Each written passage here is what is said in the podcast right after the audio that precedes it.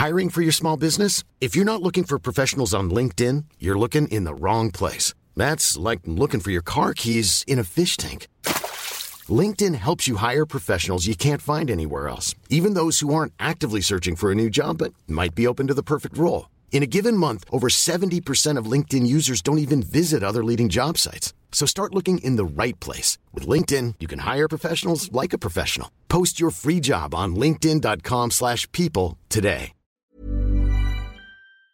BetMGM is pitching baseball fans a chance to swing for the fences. Register using code CAPITAL200 and win $200 in free bets when you place a $10 moneyline wager on any Major League Baseball game and either team hits a home run, regardless of your bet's outcome. Enjoy baseball like never before with BetMGM's daily promotions at your fingertips all season long. Sign up today and find out why nothing beats a win at the King of Sportsbooks. Major League Baseball trademarks used with permission. Visit BetMGM.com for terms and conditions. Must be 21 years of age or older to wager. Washington, D.C. only. New customer offer. All promotions are subject to qualification and eligibility requirements. Rewards issued as non withdrawable free bets or site credit. Free bets expire seven days from issuance. Please gamble responsibly. Gambling problem? Call 1 800 522 4700. Within the women's.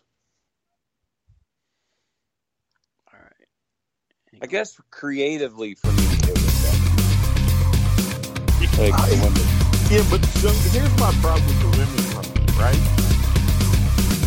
Why in the hell do you keep bringing these people out of retirement, claiming they're legends, and putting them in a match of that importance? Summer Rae, I agree. Uh, Kelly Kelly, uh, Molly Holly, Ivory. Uh, All right, let's Michelle get started. We don't want to. We don't want to be too late. All right, we're live in five. You did counted us down too. You don't count me down. Nobody count counts me baby down. What's up, everybody, and welcome to Corner to Corner Wrestling Radio. We're live from C2CRadioshow.com, Spreaker.com slash Corner to Corner, Amazon, Apple, Spotify, Pandora. Hell, you can even find us on somebody's Walkman, I'm pretty sure. It's Corner to Corner time. The Rumble is gone! Thank God. I'm Stan Grubb, my tag team partners, Brian Taylor. You counted me down. I had to. You don't count me down. We were running That's all I'm late. We were up against it. Gonna say. Oh, when you want to run late, it's fine. But when me and Rob are having a good time talking, no. Stick Hey. to the program. Stick to the plan, sir. Stick to the plan. In other words, hush your face. And of course, you just heard of he is uh, my other tag team partner, Rob Hefner. Hello. And we start tonight with a a somber mood. A tragic, tragic loss has taken place. Rob, how would you describe this loss suffered by the wrestling world? Um, it was it was something that I guess we kind of all saw coming, um, but still, it's something we have enjoyed for years. Um, somebody and something that we that some somebody that has been brought into your homes on a weekly basis, monthly basis for decades, and unfortunately they just couldn't go anymore. And with the issues of today and the issues of going on in the world, just they they could no longer compete. So I would like to RIP WWE Creative with a ten bell salute. Well, I'll uh, give a give a moment of, or two of silence for our ten bell. Is the bell actually going off? It is indeed going off. Oh, okay. Shh, Uh, you, should, you should have told us Respectful that. silence. Respectful silence. Don't want to be cursed. Nah. No, no, no, no. we're gonna give WWE Creative just as much time and attention they've given the fans. Oh, but then I'll on. just cut the bell off right now. Yeah, only give them like a six or something. I think don't do all six or seven. They don't get a ten. They don't get a ten bow. Yeah. They get a Look- two and a half. I'm I'm the first guy to admit that in the past we have uh, made sure to nail down the good and the bad and the ugly when it came to any event, but the Royal Rumble 2022 not even close to their best outing. Not even a little close, not even like just edging close to past a C average. No, no, no, no, no. Just uh a four hour heartbreaking extravaganza. What were what were the pre-show matches? Or the uh, whatever the WWE calls it. Let me see if there was a pre show here. I didn't think Yeah. there was any, but I'm going to look it up right now. I think they did a McMahon family ego battle royal. Oh, yeah, that was that was the men's rumble. um, let's see here. Doesn't look like there was pre-show anything. Wow. All happened live on PPV, live on the cock. That's what you said. Um. Yeah. That's what she said. No. No. No. No. Uh, yeah, nothing on uh, no pre-show. No pre-show. That's Should- how Stan takes this from corner to corner to OnlyFans in one conversation. Should we get Uh, just so you know, HR has stated that uh, you have to use the word peacock from this moment forward. Ah, I apo- the peacock. I'm sorry. peacock. Uh, on behalf of Corner to Corner, when Not I the big C. Not the big Not C. Not the cock. It's peacock. Not the streaming C. Yeah. Not the C plus. the C plus, the double XL C plus. After all the garbage we went through on uh, Sunday, jeez, Saturday. Saturday, wow, wow. That's Yeah. even what makes it even worse. It's like it throws the week off because WWE didn't, doesn't do pay per views on Saturday. I mean, the only time they do pay per views on Saturday is WrestleMania, like where it just never ends. You know, day 782 of WrestleMania. This that's the problem. Maybe that's the problem. We're still at WrestleMania weekend from a year ago.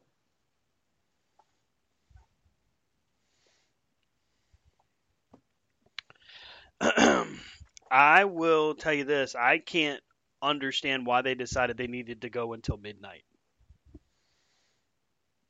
All of the the the stuff they did, I, I'm. Why the hell did we have to sit that long? And then It's they an rushed the men's rumble. it's an example of they're not really on pay per view anymore. That you know, there's no hard stop because really, what's streaming at Peacock on a Saturday night that's like not movable. You know, um, I think that's the biggest thing. It's like it's like if you notice when they started doing all of their pay per views on the network, they started getting longer because there's no one telling them, "Hey, you got to turn it off." No, I think that's what it is. But also, I think they just it's just it was bad. I mean the. hmm. Why Why is do MVP coming out on? Why is MVP coming out on Raw mean mugging when his man's a champ? Uh, why know. is Bobby Lashley high fiving fans when he's supposed to be a heel? Right now, he's high fiving them still again. I think Brian has a suit like that. You talking his red smoking jacket? Yeah.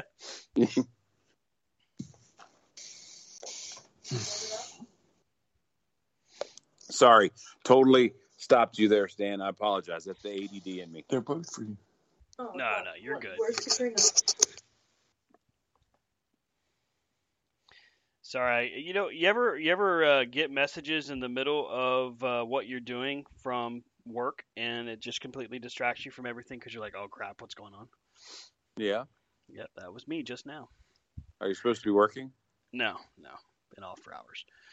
Um, so we'll probably do this in pretty quick fashion, but I figure we can run through the top story of of the uh, event and then talk about the results. Um, and say maybe give our, I guess we'll just give a grade for the end of the event instead of. Do we want to do match by match, guys, or do you want to just No. do the event? Yeah, just event. Okay. Well, I mean, you should at least like Give room for you what to do the it. match was. Yeah, just say what the match was. Yeah, yeah. All right, so we'll go with the top story though, and this has been leading off. Uh, Brian, you said this has been all over your news feeds all day today. Yeah, yeah. But why start there? Let's start with the Rumble, get that over and done with. Okay. We don't okay, want to run cool. long with the Rumble like somebody else does. No, we, we don't want And we can't run long anyway. Yeah, because we get cut off. Yeah. get counted down. Dan's mad because there's nothing long in his life. So Oh, oh, okay. Ouch. We're we're we're, just, we're starting that way. Okay. That's not true. His belt is mighty long. yeah, that waistline's getting long. waistline's getting long. Inseam's getting shorter. Ouch. Ouch. Emotional like us, damage. you don't need enemies. No, it's my attempt to uh, quote the TikTok. Uh, Royal Rumble 2022. Don't quote the TikTok. I know. Don't You never quote the TikTok. understand the assignment. Uh, I'm sorry. I'm sorry. Lord, I apologize. Universal title match started us off. Seth Rollins and Roman Reigns. Um, I'm a little tired of them starting off with big title matches like that. I would kind of like them to put it back in some kind of normal order for me, but yeah, I don't know. Does does, does it matter? for WWE, I'm not sure it does anymore. Have you know, it, it- something good would be cool. I guess I, as simplistic as it sounds, I, I kind of feel like that's how I, you know, would like. out, of, out of your entire wrestling library you have crammed in your head, uh-huh. right? Even going back to the 80s, have you not seen big matches first?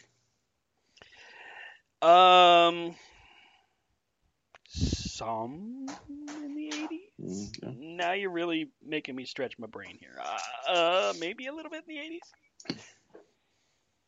I, I mean, other than when Ryback is wrestling, who should be on the pre-show. The pre-show stealer. Yeah, Stop him. I don't. Uh, I don't. Uh, you know, wherever the card lays out, it lays out. I mean, me, I anyway. understand the desire to have a hot start. I don't know that Seth and Roman's match, the way it played out, was a hot start. Um, I think on paper they're like, "Oh, everybody's gonna love this," and it just didn't quite go down as what the way they wanted it. It was cool that that Seth came down in his old Shield gear. I mean, he was playing off of the build for this, where he's in Roman's head, he has Roman's number. I don't know if it's legit or not that Roman's never beaten him. I want, I feel like Roman has beaten him at least once, but who knows? Um, but I mean, I felt like this match just dragged. I, I felt like the whole thing was just um, leading into something we already kind of knew that there was no chance in hell that Seth was coming away with the belt, and then the finish just kind of solidified just how sadly predictable it really was.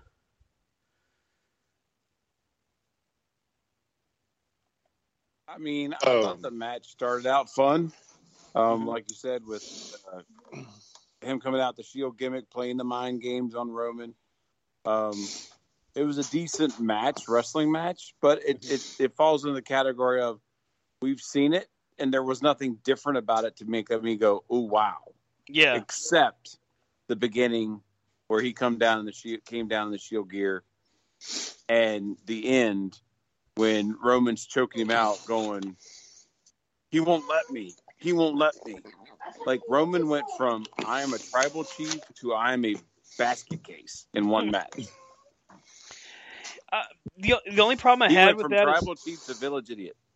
the, the thing that drove me nuts on that though is Charles Robinson's checking him, but as he's checking him, you know, lifting the arm, doing the whole if, if it drops three times, he's going to be out. You know, he he raises the arm up and then he moves it forward so that it falls on the rope. Here, Seth, let me help you out. Grab the rope, buddy. Like it, it just uh, it just poorly done, poorly timed. Nothing, nothing at the Rumble uh, Saturday night seemed to run on all cylinders, and this just started it off in a bad way. Well, since you know, I was enjoying a nice, refreshing uh, Dr Pepper, twenty three flavors. That's a, Um, that's a great, great drink. I'm gonna have to disagree with you two on this. What? Yeah, I think you put I something. I in that I Dr don't Pepper. know what kind of bizarro world I'm living in right now. Obviously, a big one. But the booking committee, they protected Roman while making him look like, you know, a beast. And I'm not sure who he is that Roman said wouldn't let him let him go. But, you know, hey. That's I mean, that's true WWE booking right there. That was fantastic. Absolutely fantastic. That hurts I my give- heart to hear you say that. I give that match an A plus. Get the plus. fuck out of here. You you know what? Put the drink down. You're not. Dr Pepper doesn't even want to hear from you now. They're they're A- angry. A triple plus. Oh my lord. They're disgusted. I'm calling Danhausen. I'm having you cursed. It's it. That's it. Done. No, Pay I, I him mean, all the the, monies. the- I mean, that's the that's the low, right? That, that we're gonna you know scoop to now. With the with the at a pay per view, in the book. I don't I don't know. That was. I mean, I agree. It was totally tragic for for uh, I, mean, the match, match. the match with Rollins and Reigns wasn't exactly horrible. I don't want to paint this uh, awful picture here. The match was a normal Roman versus Seth match. The problem is we've seen those 20 times now. More than that, we already know how that's going to go. Um, Uh, most times. Yeah, I mean, I don't think any of us expected Roman to choke out Seth. Well, if he was going to choke him out, just let him choke him out. Why did he have to get a DQ? What the hell does that do for Seth? Oh, I beat you again. Yeah, and And then when you finish out the the night, it totally negates what happened first. But Right. don't you re- don't you realize what that did? It broke his streak.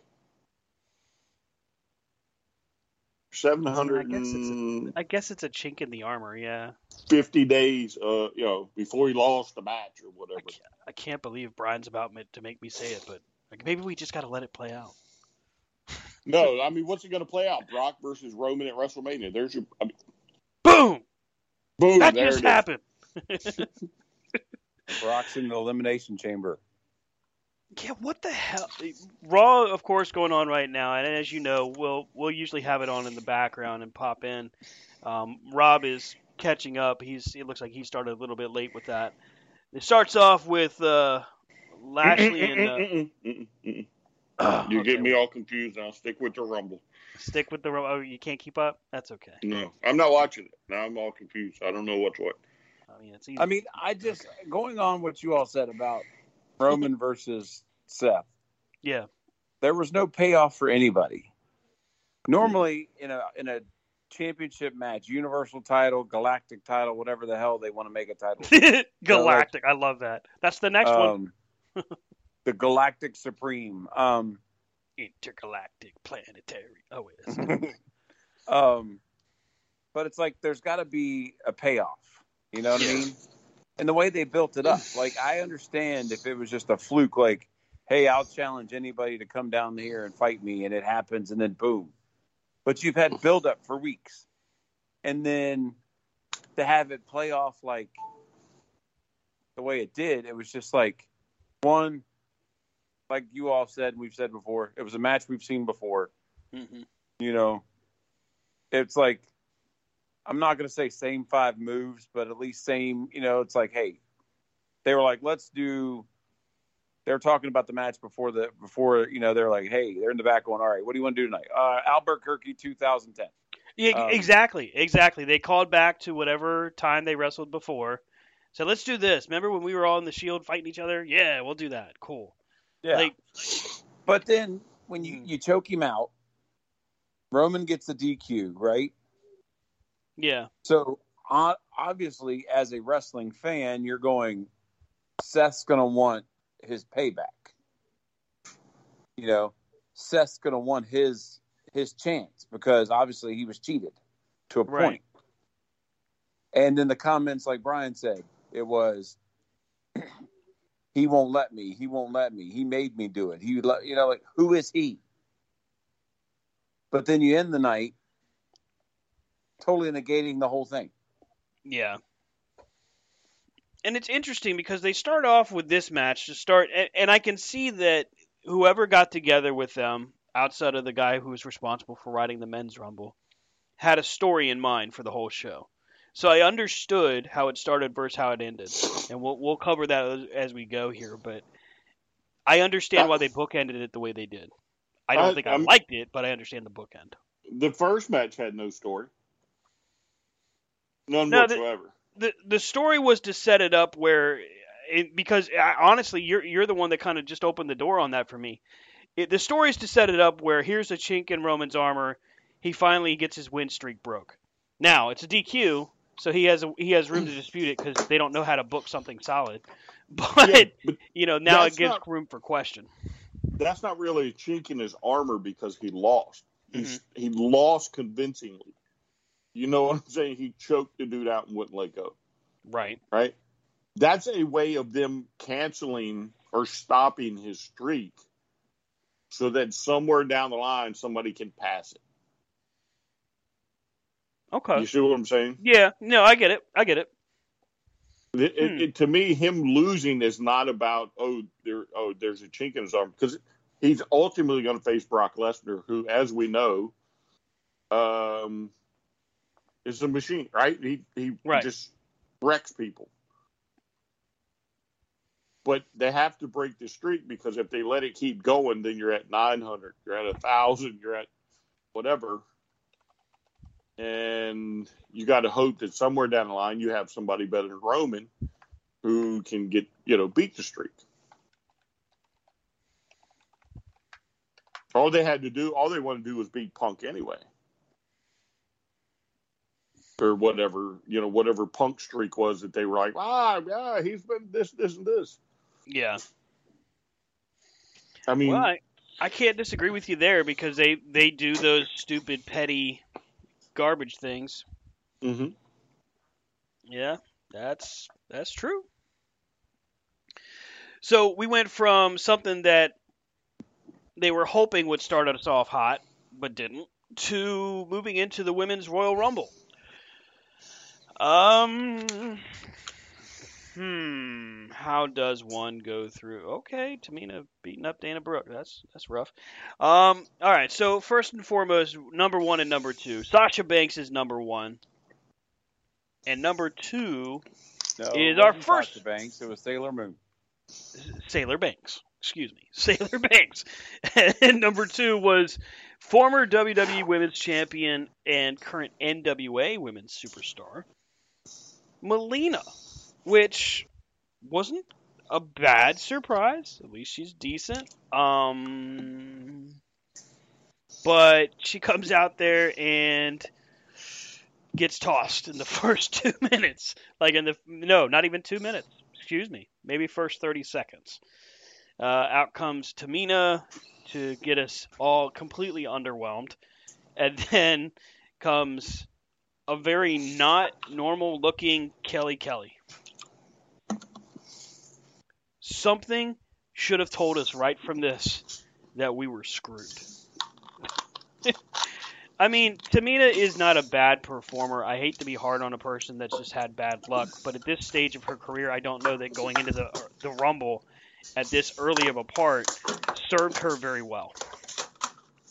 It's kind of like Nia Jax. If you put Nia Jax in at number one, in my opinion, it would have been a bad move because cardio-wise, I just don't think they either one were up to it.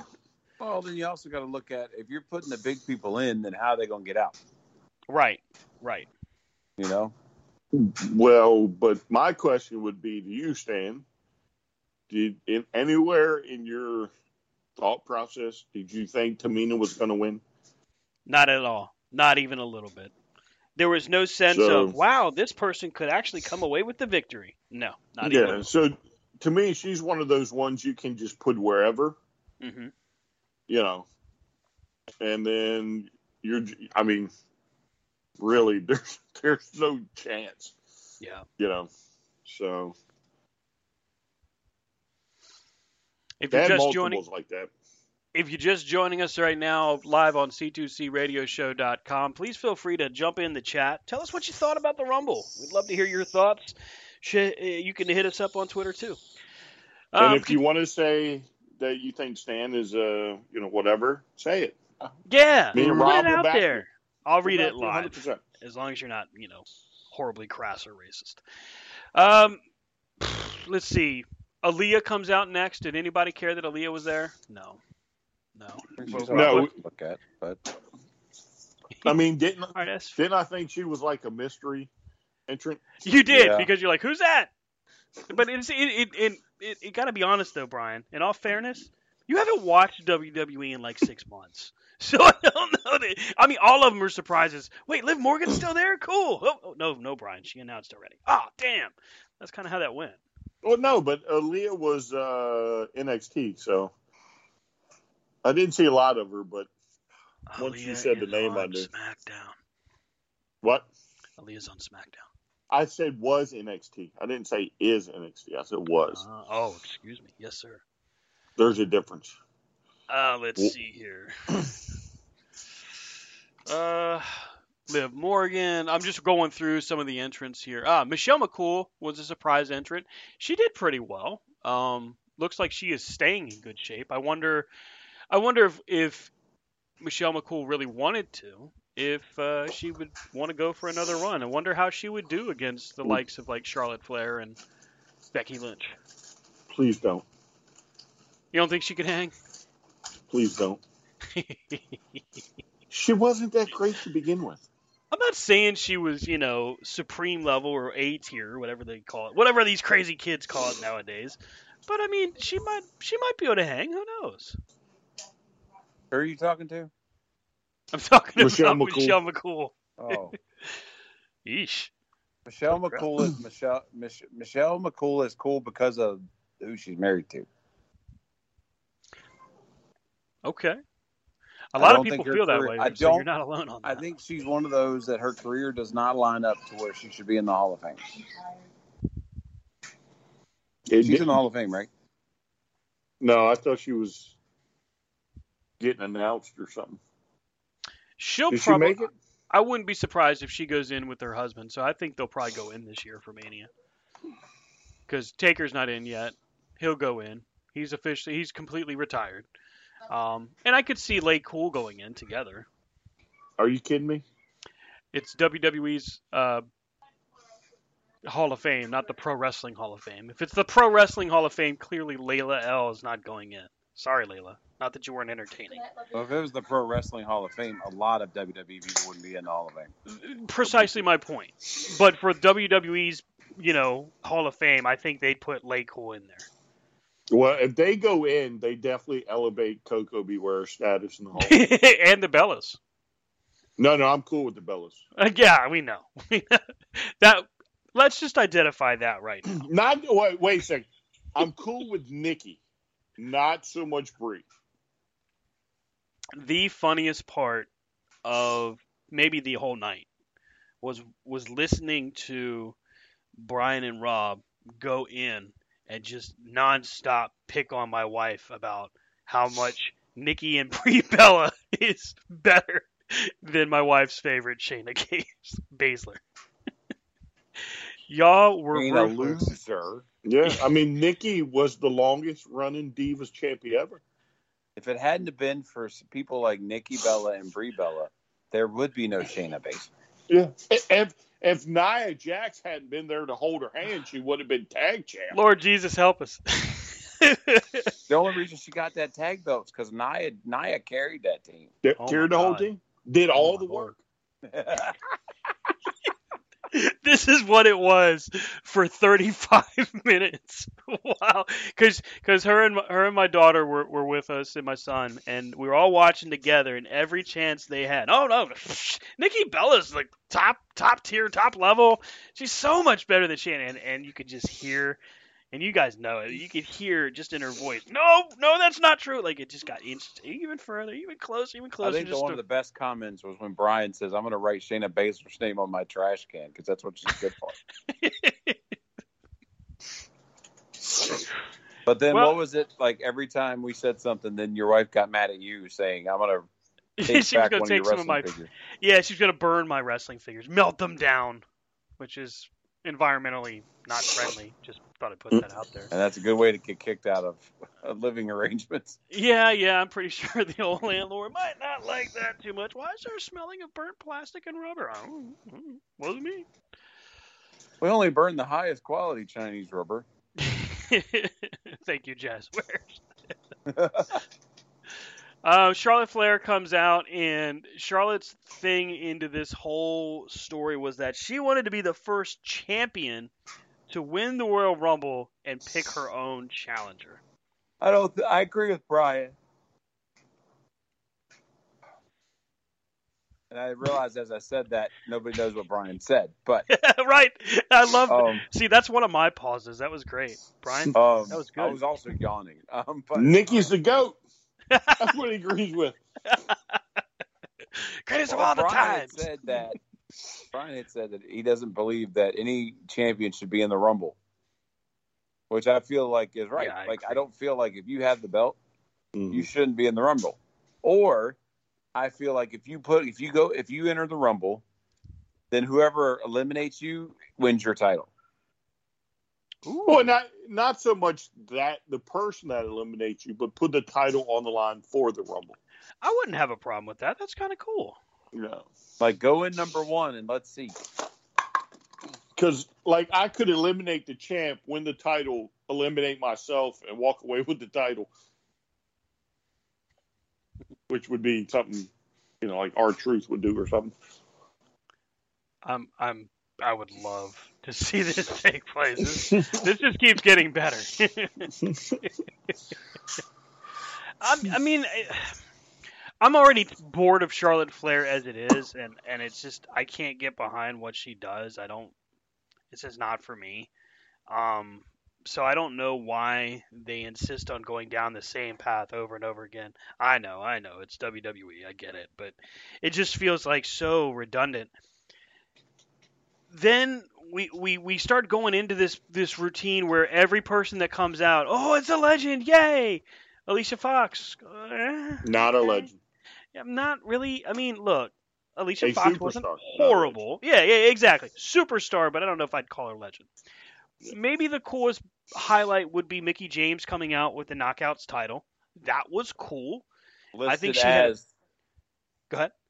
like she was. They not only let her come out with the title, but they they had the you know the graphic said that she was, and that they let Yep. they actually showed the belt. You know, Yeah, something Yeah. that's never been done on WWE since No, the Rock and Roll Express and Smoky Mountain. and, and Mhm. in all in all truth, I mean that was so cool. And yes, it does show that WWE, at least in one way, shape, or form, was willing to work with another company, and that's cool. Mm-mm. And they gave her a decent run in the Rumble. I thought. So, so now you're going to go all goo goo, right? Because the WWE is Oh, stop! There's the no goo goo. I'm saying they You're worked with another company. You're such a bobblehead. Everything that you say is blah blah blah. I hate WWE. ah, rah, rah. Oh, and that's everything I say. Everything you say. Bashing the WWE right now.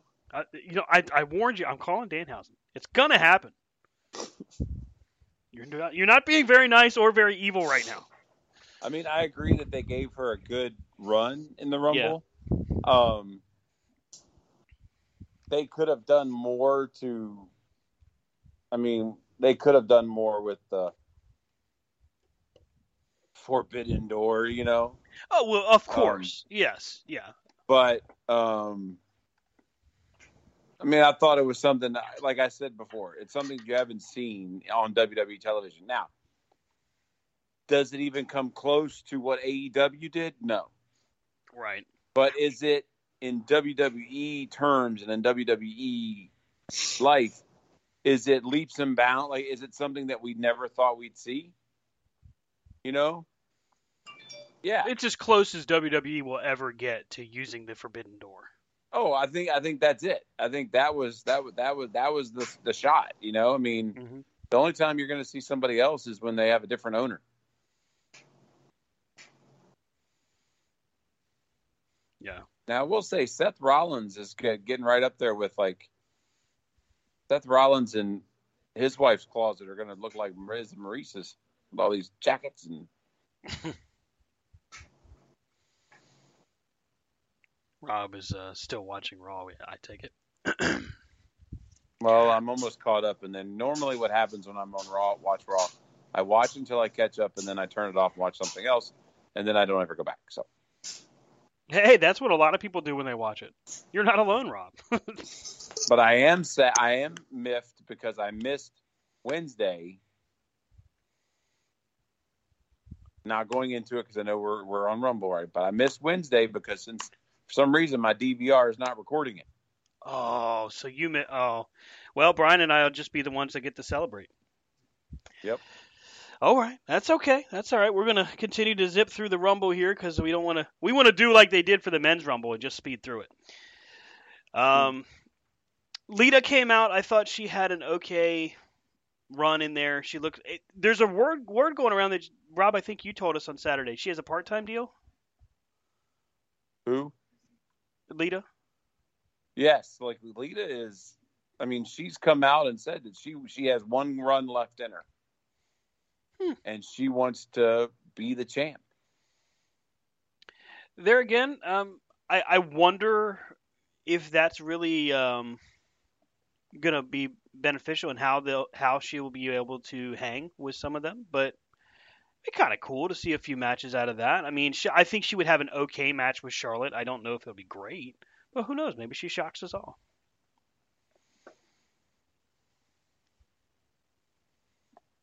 Yeah. Uh, let's see who else as far as mystery entrance. Uh, Molly Holly had a decent uh, surprise there. Um, hey, we I did agree. get a I was about to. I was just getting ready to say we did get a cool return for Ivory, where she came out in her right to censor gimmick, where she had the microphone the whole time, and um, I Rhea Ripley is the one that got her out. She she did a gorilla press, put her on the apron. She's still talking to her, telling her that she's embarrassed, and then boom, she gets eliminated. So that was pretty funny. I'll give him that. All right, keeping it moving. Summer Rae comes running to the ring, screaming "F you, fuck you, Natalya, fuck you!" Like the whole time she's sprinting down to the ring. Like what accentuating her Botox and her, you know, she had bangs. I hope that she made more money off of her Bitcoin donation than she did off of the WWE return because uh, you know, she didn't really she didn't really do anything. It wasn't exactly like it was the worst thing ever, but uh, again, superstar maybe, legend definitely not. Uh, the Bellas came out. Brian and Rob continued to harass my wife, which was hilarious. I think that was the funnier part than the whole Rumble. Um, Shayna Baszler comes out at number 30. Ronda Rousey came out at number 28 and it was Lita, Charlotte Flair, Ronda Rousey, and Shayna Baszler. Shayna Baszler. Uh, I'm sorry, no, Bianca Belair instead of uh, Lita. My mistake. Anyway, the winner becomes Ronda Rousey. I am, uh, yep, I will accept all checks and ACH transactions, credit card payments for my successful prediction of the winner of the Women's Royal Rumble. I said it last week, and I said it Saturday night before they started. Ronda Rousey was going to win, and woo! I was right. I'm only going to celebrate now because their match at the Rumble's going to, or WrestleMania is going to suck balls. Who do you think she's challenging? Charlotte. I think the the plan for the Rumble is going to be Becky and Bianca Belair for the Raw title, and Charlotte and Ronda Rousey for the SmackDown title. I mean, Doudrop don't get a rematch. Uh, Doudrop shouldn't even get a mention on our show, much less a rematch. That's all I'm going to mention. Oh, that was uh, not. I like Piper Niven. We'll put it that way. I like Piper Niven. Doudrop, not not so much. Brian, you can interject anytime you want. I don't want to cut you off, but I'm just assuming by your silence you got nothing to go with. That would be correct. Okay, just making sure. um, so Becky successfully retains against Doudrop. Um, then we get to Bobby Lashley and Brock Lesnar, where honestly this match sucked. I they didn't spend or dedicate any time to it. The build-up was better than the match itself. Hell, the hype package, the video package before the match was better than the match itself. Um, typical Brock match where he tries for the F5 and does German suplexes. Uh, honestly, typical Lashley match where he goes for the spear a million different times and that stupid ass full Nelson, which I still think is, is a shit finish.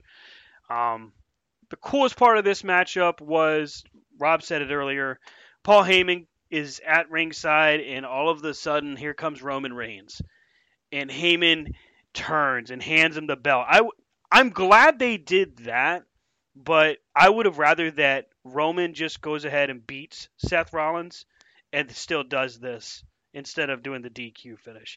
It just to me that would have made better sense, but it was funny to see Roman get the best of, of Brock in this regard and getting Heyman to turn, although I'm pretty sure we all figured it was going to happen. I don't think it was really that big of a secret.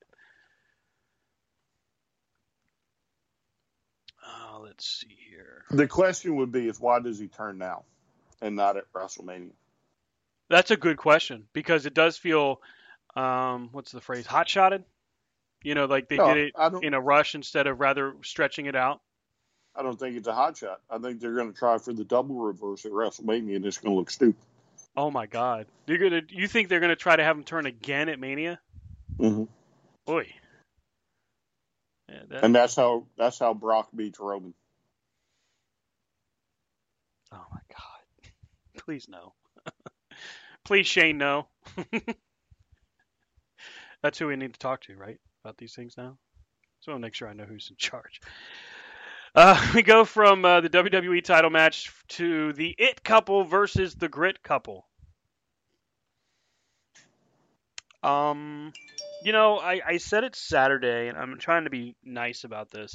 I'm glad Beth and Maryse got a moment, you know, to come back and have a match. That being said, Maryse really doesn't need to come back anymore. Be in the be in the corner if you want for Miz, that's fine. But I think maybe this was maybe this was just her way of closing out her career. Some people might say that that's like kind of mean to say, and I guess I could see that. But at the same time, Maryse truly didn't seem like she was comfortable in the ring. Now she did do some stuff that that looked cool towards the end, and it seemed like she was getting more comfortable. But this entire build up for this, I guess, feud, if this is what qualifies as a feud nowadays, um, has been basically her scared as hell and Miz just continuing to poke the bear. That's the story. That's it. Instead, we got Edge and Beth Phoenix winning. There again, this does nothing for any of the four of these people. Edge beat Miz. Great. Everyone is beating Miz. That doesn't matter. Sorry, Miz, not sorry. It it just it didn't matter. Nobody cares. Hmm. Maybe it should have been on Raw. Maybe they should have just done that on Raw. I don't know. And believe it or not, just like we sped through most of the card, guess what we're at now? Stan, are we at the men's rumble? Well, yes, we're at the men's rumble. Brian, can we talk about the story now? No, You want to wait until we whatever get to that you part of the whatever rumble? you want to do. Whatever. Oh, you we'll want wait till we get to that part of the Rumble. Makes sense. Number one and number two for the men's Rumble. AJ Styles is number one. Intercontinental Champion Shinsuke Nakamura is number two. You would think this gives us a great opportunity to see these guys go at it. Instead, Nakamura gets knocked off the uh, knocked over the top rope way early, and we end up seeing people like Ridge Holland, who maybe in a couple years will be a great star. Right now, not so much. Austin Theory, again, same principle. Eh, fair star, but I don't know that it really matters. Bobby Roode comes to the ring, has an opportunity to go back and forth with AJ, gets eliminated way too early. Makes no sense why, how they've shuffled Bobby Roode down to so far down the ladder. Um,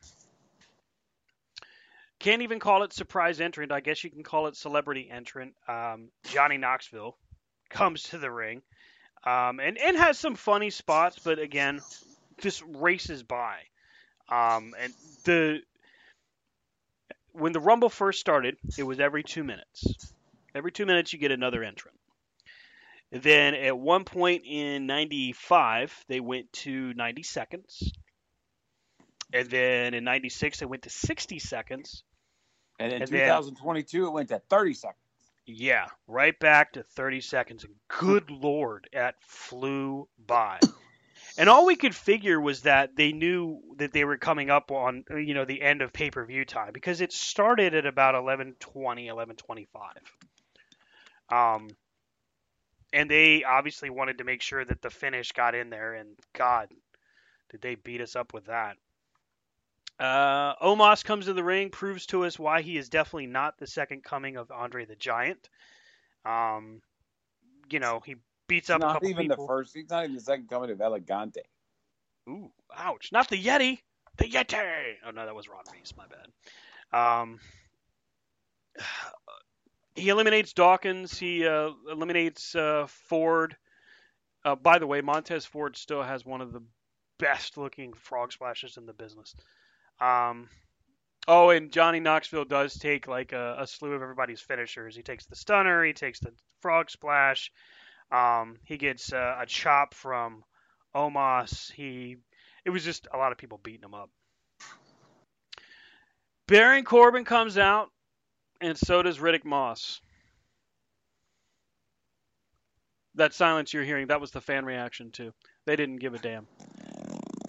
Yeah. Uh, Sheamus comes out after Ridge Holland gets eliminated again. People in factions and tag teams don't get a chance to really intermingle except for the Street Profits. Everybody else just kind of shits the bed. Rick Boogs come out, has uh, I don't know, I guess a fair showing. Sticks his thumb up one of the guys' ass as he's doing that one-handed gorilla press slam that looked incredibly uncomfortable. Um, He's waste of space. you know, I like him as like a, a hype man for Shinsuke, but he just doesn't. I gotta agree with you. He doesn't do anything for me as far as like, wow, this guy could be a star. He just looks very like create a wrestler number twenty three kind of guy. I, I, go back to like who was it that ca- oh Austin Theory came out with his like his phone, you know, Yeah, showing everybody, oh look how pretty I am. And I remember I made the comment that night. I said nobody who's had that gimmick has ever done anything.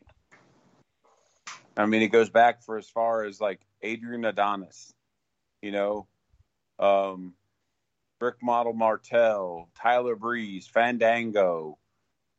And then he comes out with his phone taking selfies, and it's like, it's stupid. And then you got this guy coming out, and it's like even dumber. I mean it's right up there with Madcap Moss, who tells just some of the shittiest jokes in the side of the planet. And Madcap Moss and Happy Corbin. uh, Come on. Go back to what you were when you first came. Shave your head. Still wear your punk metal stuff, hmm and do do have that gimmick. I mean, it's just like that was legit. I liked that Baron Corbin, Mhm. the lone wolf or whatever he was called. This idiot, idiot this is stupid. five years ago, five years ago, Baron Corbin was still in, by your description, kind of the rock and roller punk punk gear kind of thing, and you said multiple times this was right after the SmackDown Live and Raw draft that he had tons of potential. Five years ago, that's what we had that conversation, and here we are now watching what I guess is a a, a pairing of the 1920s Oh, look at that. There's Madcap Moss. He's just a funny, funny guy. And Happy Corbin, he won money in Las Vegas. He is super happy too. Like that's what I'm crappy hearing. Corbin and dipshit, whatever. it's just like what in the hell? Yeah, maybe they need to switch from marijuana to, to heroin or something. I don't know. Get better drugs, guys. Jesus. Um, Obviously, the WWE does not have a vision plan, so their insurance is horrible. Yeah, Moss eliminated AJ Styles. Why? Like what the? Anyway, uh, Drew McIntyre comes to the ring um, for his surprise return. So that was surprise number two, Brian. Actually, that might be surprise number one. No, that is surprise number one, Drew, because he wasn't announced for the Rumble. He was out hurt.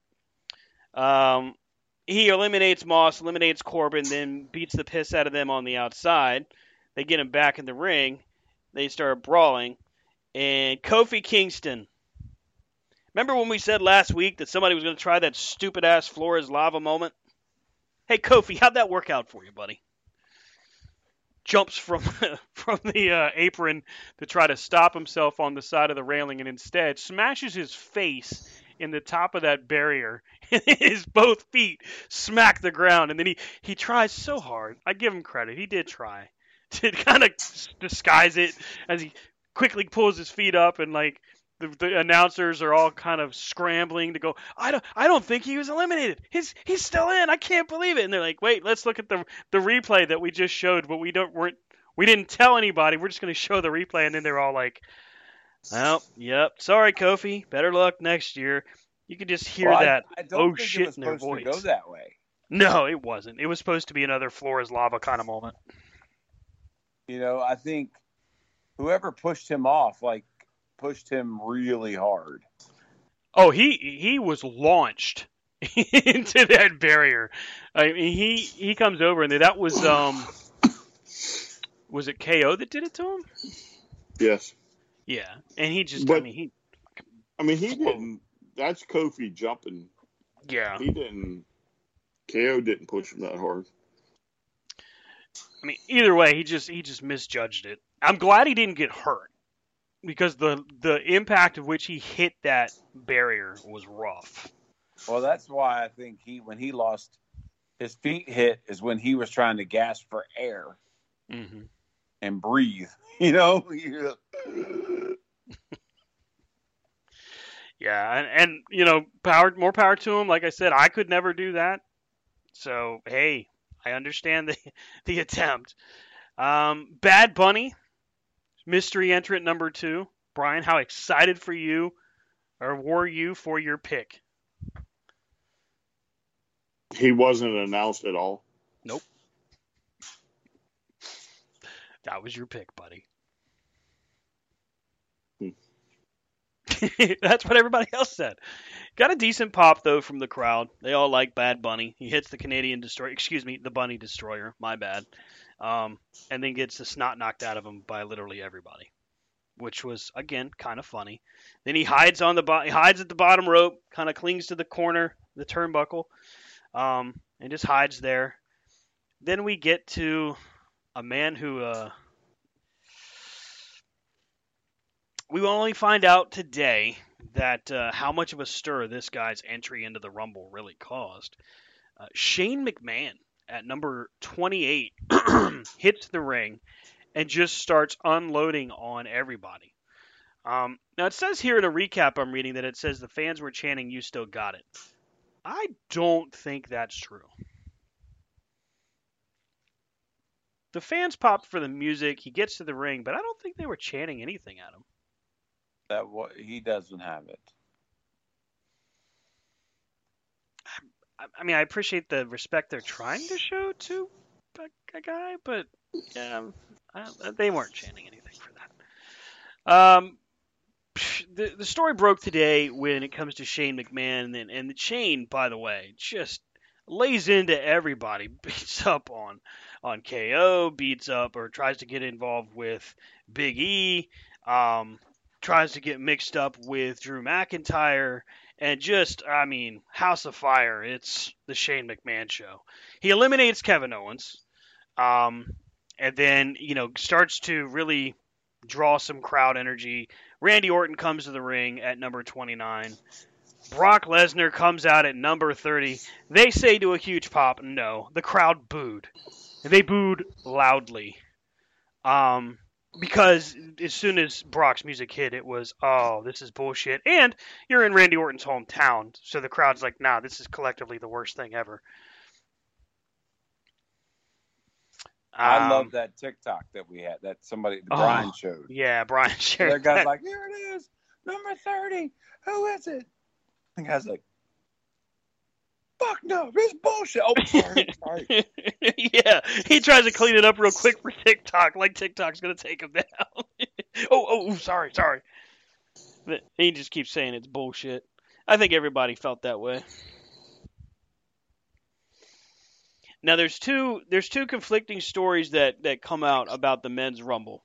Well, not conflicting, but two interesting stories. First and foremost, um, Brock Lesnar, as of leading into last night, uh, Saturday night, was not the selected winner. The going story is that Matt Riddle was supposed to be the person that was going to win the Rumble. But fast forward to Saturday night, and this is where the other story comes into play. Shane McMahon hits the ring at number 28, like we said. Really, really just is bullying his way around the ring.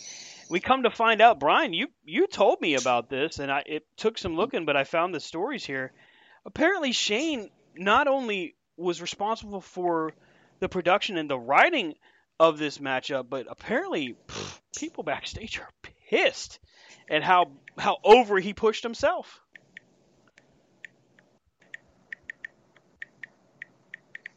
Yeah, I mean that's uh, all the stories are, or not stories, but a lot of places that's what they're reporting. Yeah, I mean, uh, P- all PW, over the place. PW Insider, NoDQ.com, Ringside News. Um, I'm sure Fightful Select will pick up on the story at some point. Uh, basically put, Shane McMahon was producer and lead writer for the Men's Royal Rumble match, and there's a ton of heat on him today for it. We were told that Shane was fighting everyone, booking himself to be one of the last ones out, and he has the entire locker room really, really angry. Um, there was one point where Seth Rollins was expected to be part of the of the Royal Rumble. Um, again, like I said just a second or two ago, they were talking about Matt Riddle winning the Rumble, which is interesting to me because Matt Riddle really hasn't been positioned in the last year and a half as a single superstar. He's really been tagging with Randy Orton these, that whole time. So that wouldn't have made any damn sense. But hey, true to form, WWE proves why even one of their biggest events of the year, one of the big four, quote unquote, um, just fell way, way short. Is not a good night for sports entertainment at all. Well, I mean, I had seen something that was leaked a week, a couple weeks before. It was saying that AJ Styles was projected to be the winner, Mhm. and Moose was supposed to be a surprise entrant. You know, so now, granted, it's just one of those things you see all the time. That you know, I guess that goes back to the oh my god, it's going to be Kenny Omega kind of crap. But um, I mean, now knowing that Shane McMahon was the lead writer and the head of the, the men's rumble, it makes sense that there was no continuity, no flow, and no no no wow factor. You know, the only wow factor was, oh my God, he got to come out at what 29, 28 Mm-hmm. you know?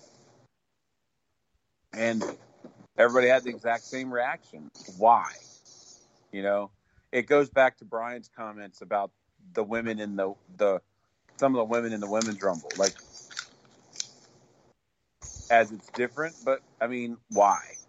Why do you have Kelly Kelly? Why do you have Molly Holly? You know, unless you're going to do a story where Molly Holly fights Nikki Ash Mm-hmm. as the true superhero of WWE, you know, what's the point of having them in the Rumble? There's no point to having Shane McMahon in the Rumble.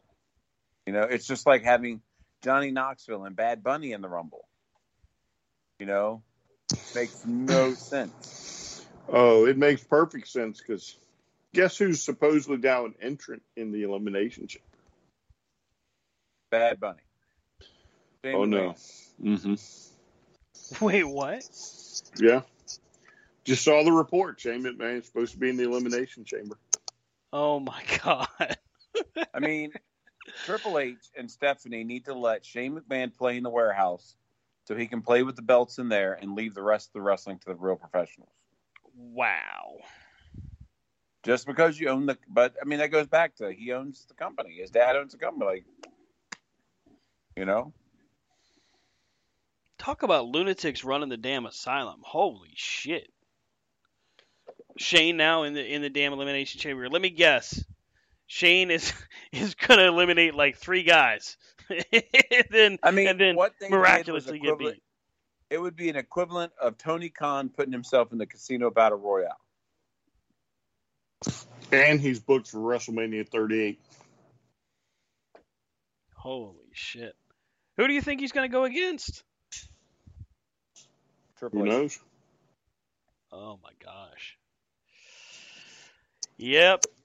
That uh They'll probably take someone like Kevin Owens or AJ Styles, legit guys that could could have good matches, and they'll put him in a bullshit match with him. we've already seen those guys go against him though. Kevin Owens one year, AJ Styles another year. Ah. Ugh. Yeah. Uh okay. I'll ask the the stupid question. Hey guys, how would you grade the Royal Rumble 2022? It was nice of them to have Saturday night's main event back. uh, no, Saturday night's main event used to be good. That's, that's funny. At least the promos on Saturday night main event made it entertaining. Very true. Where else could you get Hillbilly Jim versus somebody? uh, Brian, I guess this uh just reestablished your your solid faith, which I can't say that I would doubt anymore on this. that you made a smart call by not watching WWE anymore. I don't think it's a smart call, but I mean, you know, when you when you're watching a car wreck, unless you're really sadistic animal, you're probably going to turn away. Sooner or later, I mean, even even after a while, you, you eventually pass it with the car and you can't see it anymore. Yeah, well, I guess that's kind of where I'm at. I'm not looking to watch this car wreck. Oof. Mania is is gonna be a shit show. There's there's no doubt in my mind Mania is gonna be. Uh, it's just gonna be as much of a flaming hot mess as their as their sign was. But the last two manias have been jaked up. Yeah, yeah. There's been a lot of just unsavory, unsightly shit that has happened. Um, at at both, yeah, last two WrestleMania 36. I mean, take it for what it was. It was uh, an attempt at WrestleMania with no crowd. Um, and then of course last year where we had night one, which was pretty decent, and night two, which was pretty not. It's a good way to shoot yourself in the foot, or as uh, CM Punk would call it, yeah, night one of a four, buy one get one extravaganza, and that could really be happening. I, I don't know what their ticket sales look like just yet. Sure we'll hear about I it. I think it's dumb. I understand why they did two nights during the pandemic. Like I said before, I understand. You wanted to give the fans something because you they couldn't be there in person and have the extraordinary extravaganza that is the WrestleMania. But last year, like Brian has said several times, you're just you're trying to give everybody a WrestleMania moment when you don't need to. hmm You know, instead of having four good matches on each night, we'll do one card with eight matches and call it good. Stop recapping every, the last six months in front of in between every damn match. You know, We don't need to know the build up and the payoff of every match every time. Like you have the pre-show for a reason, and the people watching your program should have enough knowledge. You do it once and you're done. You know, but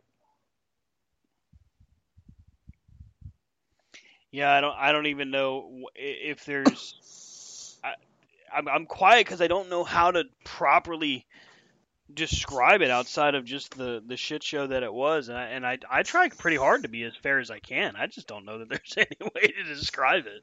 It's just. Um, it was good. It was a lot of fun to hang out and to, to joke around and, and, and make fun. That was, I guess, was the best way to sum up together. Saturday. It was. Yeah, it was. It was. All right. So why don't we why don't we talk about a, a true My paper? grade would be incomplete. Yeah, I, I couldn't even grade it. Does F minus? Does that exist? F minus? No. No? Because once you get to F, it's an F no matter what. So, This would have been a good opportunity for them to really, you know, hit it out of the park and show people they're taking WrestleMania seriously. But honestly, they just instead they went the opposite direction and they said, "Hey, you like controlled chaos? So do we." Here's maybe we'll have here's four awesome hours. advantage. Maybe we'll have the awesome advantage of them having WrestleMania, Mhm. And during WrestleMania, the CEO of Disney comes out going, "Welcome to Disneyland." No, um, It's funny you say that. WWE did sign a deal with uh, Disney Plus to stream their uh, their action starting at WrestleMania in uh, I want to say it's India. in different countries that don't. Yeah, Yeah. Maybe this is the Uh. beginning of the end. Maybe it's the beginning of the of the buyout. It's it would have to be a company like Disney or, or Fox that buys WWE. It, it's not going to be anybody smaller. um, It it won't be Eric Bischoff and Fusient Media. We'll put it to you that way. now would Santina Marella be a, a Disney princess at that point? Son of a bitch. Does Zelina get it for Queen of the Ring? Uh, Well, I'm just saying. Uh, so we go from a sports entertainment bomb to uh, hey, uh, a Wednesday night dynamite that honestly pay per view quality show. Um, started off super hot on Beach Break with Sammy Guevara and Cody Rhodes in a ladder match for the undisputed TNT Championship. Um, and these guys, damn, you you talk about a way to start the show everyone should take notes because this is how you do it. If you're gonna start a show with a title match, this is how you do it. Because damn, both of these guys just put it out there. I really went nuts for um, Sammy hitting that cutter off the top of the damn ladder. I mean, it was, it was picture perfect. They landed flush, and uh, honestly, I actually thought maybe Cody was hurt because of the way they landed. I mean, it was it was just a great matchup, and it was fast. I mean, but I look at who you got. You got Cody and Sammy. Yeah, yeah. So I still don't understand why Fuego got involved. I know he's Sammy's friend, but I mean, is that it? Is that just every time we that Sammy wrestles Cody, we're just gonna see Fuego randomly wrestle or you know, run down there? Hey, I'll help you. I got you, Sammy. Like, come on. you know he'll probably call Sammy one day. Well, probably. I mean, and it, would have been cool to see him, you know, maybe show some support to Fuego Dos. Just saying. Mm. He probably doesn't even know who Dose is. Those luchadors, they take that very serious. Oh, well, now they take it seriously. Excuse me. I Guess La Parka 5 and 12 or Riano 5 and 12 weren't available. I still question why we do a beach break in Cleveland. Where's the beach in Cleveland? and it's the middle of winter. Yeah, literally when they do their outside promos and and they're all like bundled up with hat and gloves and everything. I'm like, uh, huh? what? That'd be like doing Winter is Coming in July. Right, right. Yeah, we're hey, we're live at Disney World. Welcome to Winter is Coming. Uh, hmm, no, that doesn't work. Um, the promo with Team Taz outside, they talk about Jay Lethal. Is Lethal signed to an official deal? I know they did the graphic, but what is his contract status?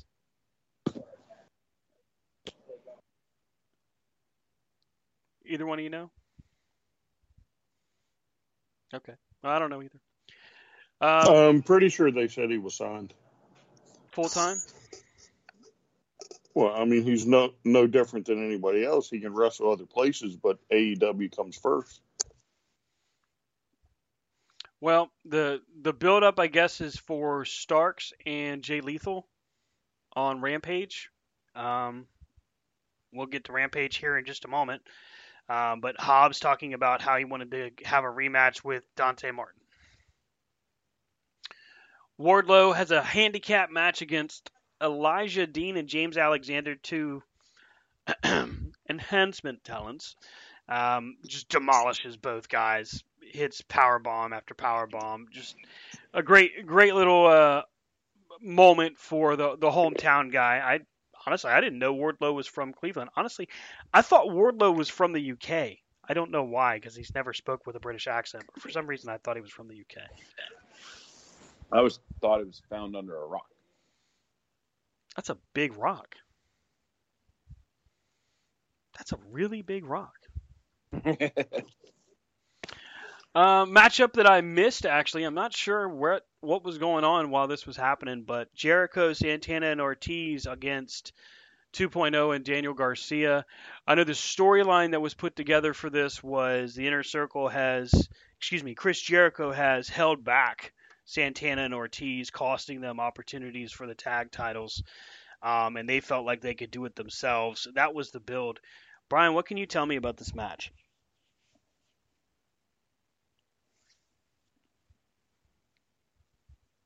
Um, what do you want to know? I don't even remember who won. So Well, I mean, that I, I okay. don't remember me putting on socks this morning. So wow, I mean, I'm sure I had them. that's good. That's But, good. Got to you know. keep your feet warm. Uh, says you- here Sa- what do you wanna Jericho and huh? What do you want to know? Uh, well, obviously there wasn't anything that stood out to you right away about the match, el- else you'd have brought- it up. But that was really what was what I was trying to get because I, di- I didn't see the match. I'm not even trying to trying to guesstimate it at it. I didn't see it, so I didn't know if it was good or bad or indifferent. Um, I don't know. I, I don't remember it too well. Apparently, Might have been a lot of picture in picture. Maybe I don't know. maybe it was. Maybe that's why. I, maybe that's why I don't remember it either. Because I know I was right there in the living room, TV on. So I don't know. Um, it says here Jericho and Santana and Ortiz win, where Jericho hits a Judas effect, setting up the pinfall, but one of uh, Santana or Ortiz actually took the pin. Um, and that was it. They didn't leave together, so it looks like they're furthering this. I'm gonna guess and say that when Eddie comes back, we're gonna see Ortiz and Santana go with Kingston, and the inner circle will officially start to splinter up. I guess it really, Mm, hopefully, maybe, yeah. or they can just be like the pinnacle and just go their separate ways anyway. Yeah, I mean, I could see that too. If they just don't really do an ending, they just kind of let them go do their own thing, and then just treat it like they're oh well, they were in the pinnacle together. That makes sense. I could see that. Um, they build up for Hangman Page against Lance Archer in a Texas death match. Funniest part of that whole thing is uh, Page's reaction to when they announce that he's in the Texas death match. It's like, what the hell? um, he's can't give enough credit to him for his, his facial expressions when, when stuff gets announced. Yeah, that was uh, that was quite funny. It what? reminds Yeah, exactly. Wow, what? I'm not doing that. it was just it was well set up. I, I like his reactions. Um, I know some people have been saying that they don't feel that his title run has has been very good, but I would I would tell them the same thing that honestly that Brian told me uh, when Omega's title reign first started. You got to give it some time. I mean, this guy only won the title a month and a half ago. Let's give him a chance to to get some more defenses under his belt. And let's be real, Lance Archer's not winning the title. They could surprise us, but I don't see him doing it. I think they're setting this up for another major move like MJF or hell, maybe Punk or Danielson. Maybe Danielson gets another shot. I don't know.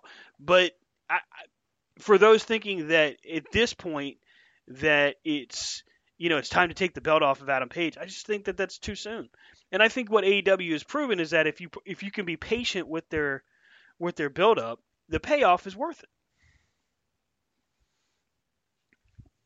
But I mean, the only the only other champion you can compare him to is the guy that you know wrestles six times out the year.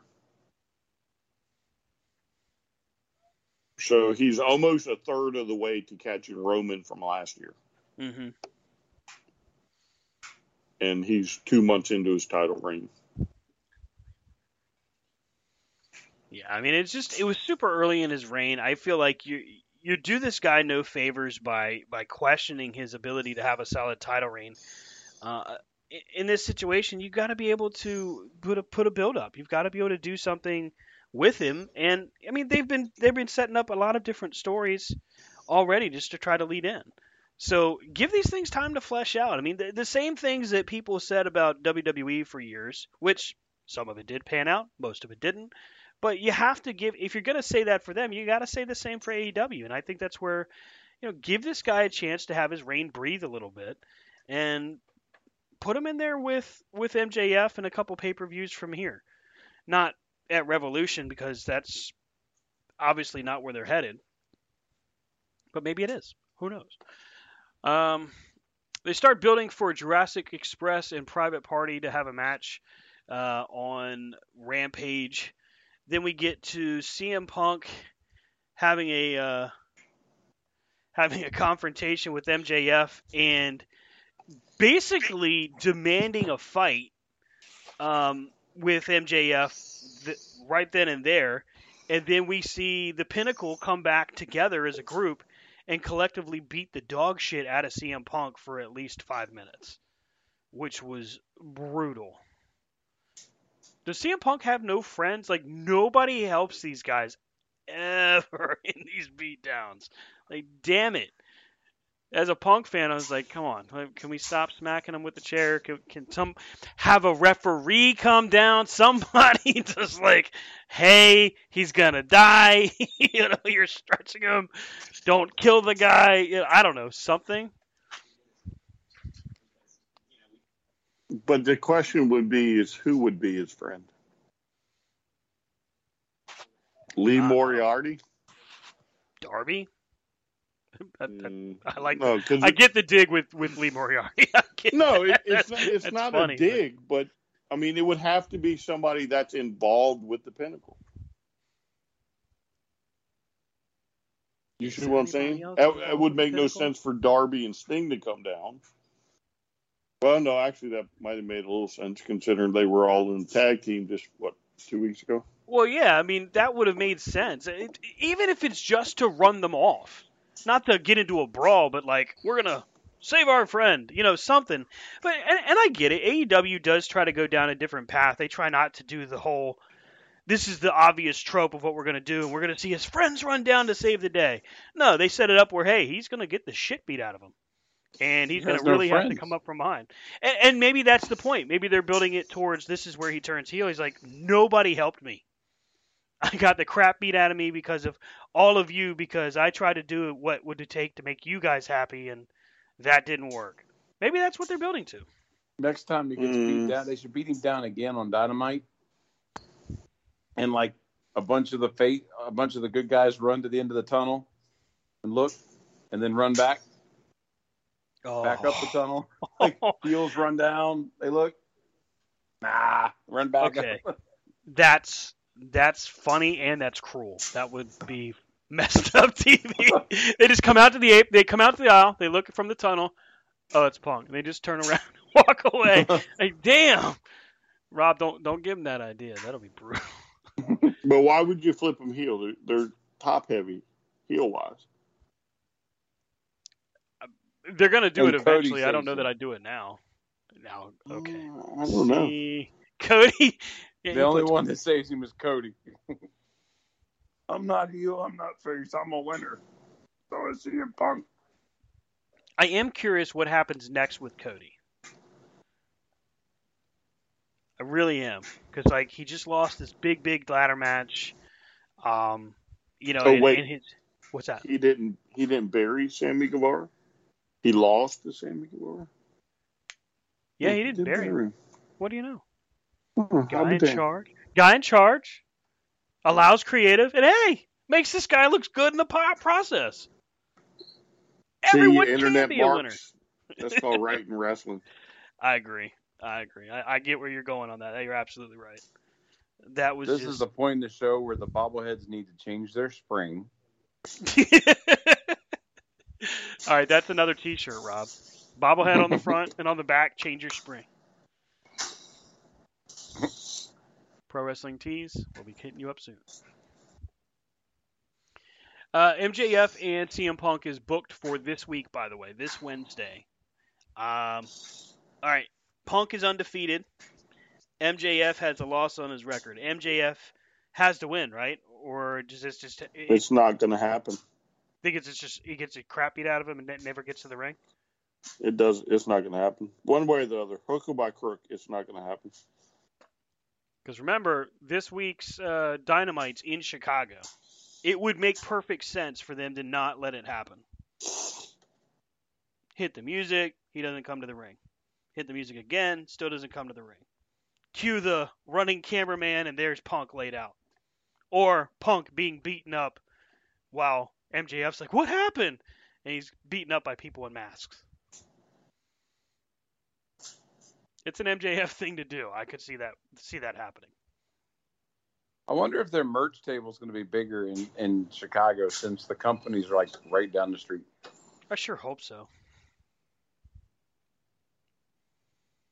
You know, be like Yeah. the NASCAR races where they have different trailers outside. Here's the MJF trailer. Here's the, the Punk trailer.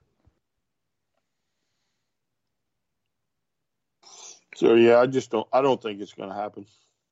I think that's they know that's pay per view match, hmm and they're just going to tease us the whole time until the pay per view, and then they'll get like uh, it's in a steel cage or something. Jeez, boy, talk about fast forward to like a ending of a feud. If they did a steel cage like right out of the gate,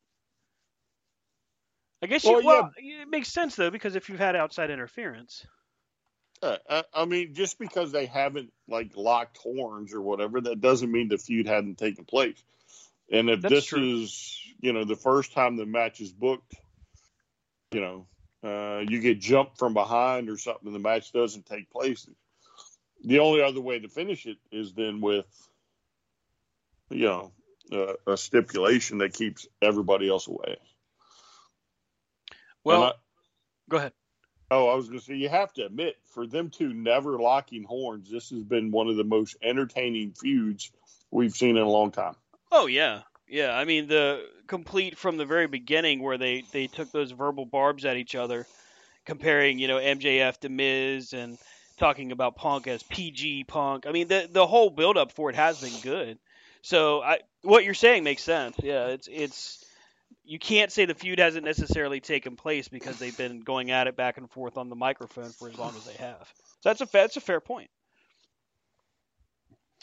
Um, Revolution is booked for March 6th uh, in Orlando, Florida. We've got 28 days, 20, uh, 30 days roughly, you know, a little bit more than that. But we've got a month between now and then to get to Revolution.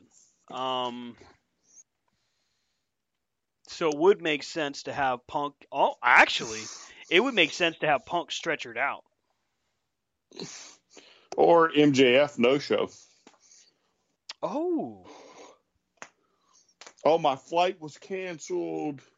I really wanted to be there. Yeah, Punk is such Punk is so dirty. He got my flight, my seats changed. You know, whatever. And then, of course, at some point throughout the night, MJF comes out. Yeah, yeah, exactly. After MJF, you know, and the match is a no contest because it didn't happen. How come MJF to beat up Punk. That would be all right. So that's good TV. There we go. We're just we're just booking on the fly here, folks. I beat you. Yep. Tony comes Right. out. You screwed the fans. You screwed the company. I'm going to screw you. Send hook. At the pay per view, you and Punk in a steel cage. If you don't show, you're fired. Outside interference, you're fired.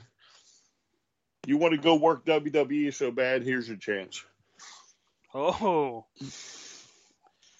that's And don't pretty worry, if you want to go there, you'll get used to being screwed. So go ahead. good. Ah. You'll be back in three months. don't worry. Um, after they book for it's uh, not AEW 2.0 either. So you talk about brighter lights, more rainbows. uh, after Punk and um, MJF are booked in Chicago, we get a message from the acclaimed from Mox, which I would never want to be the one shit talking Mox. Uh, Jade Cargill. This was a segment of the night, I think, as far as like backstage stuff. So Schiavone's backstage with Griff Garrison and Julia Hart, and he's talking to them about, you know, hey Julia, how you feeling? How Griff what's your plan going forward. And before we get any kind of answers, in walks Smart Mark Sterling, who I think might be one of my favorite non wrestling characters in AEW. As he comes in with a neck brace and he's got this contract in his hand, and he says, Julia Hart, you know, we've picked you. You're the big winner to be the next challenger for Jade Cargill for the TBS championship. And, and Garrison's like, ah, Julia, you know, I don't know you shouldn't do that. You're not quite ready yet. And she's like, back off. I can fight my own battles. And Sterling says just one of the coolest lines. He's like, you know, just make sure you uh, cross your T's and uh, don't forget to dot the I's. It was just, it was, it was well timed. It was a good segment. It, it was fast. It, it, it, it made me laugh. It was good stuff.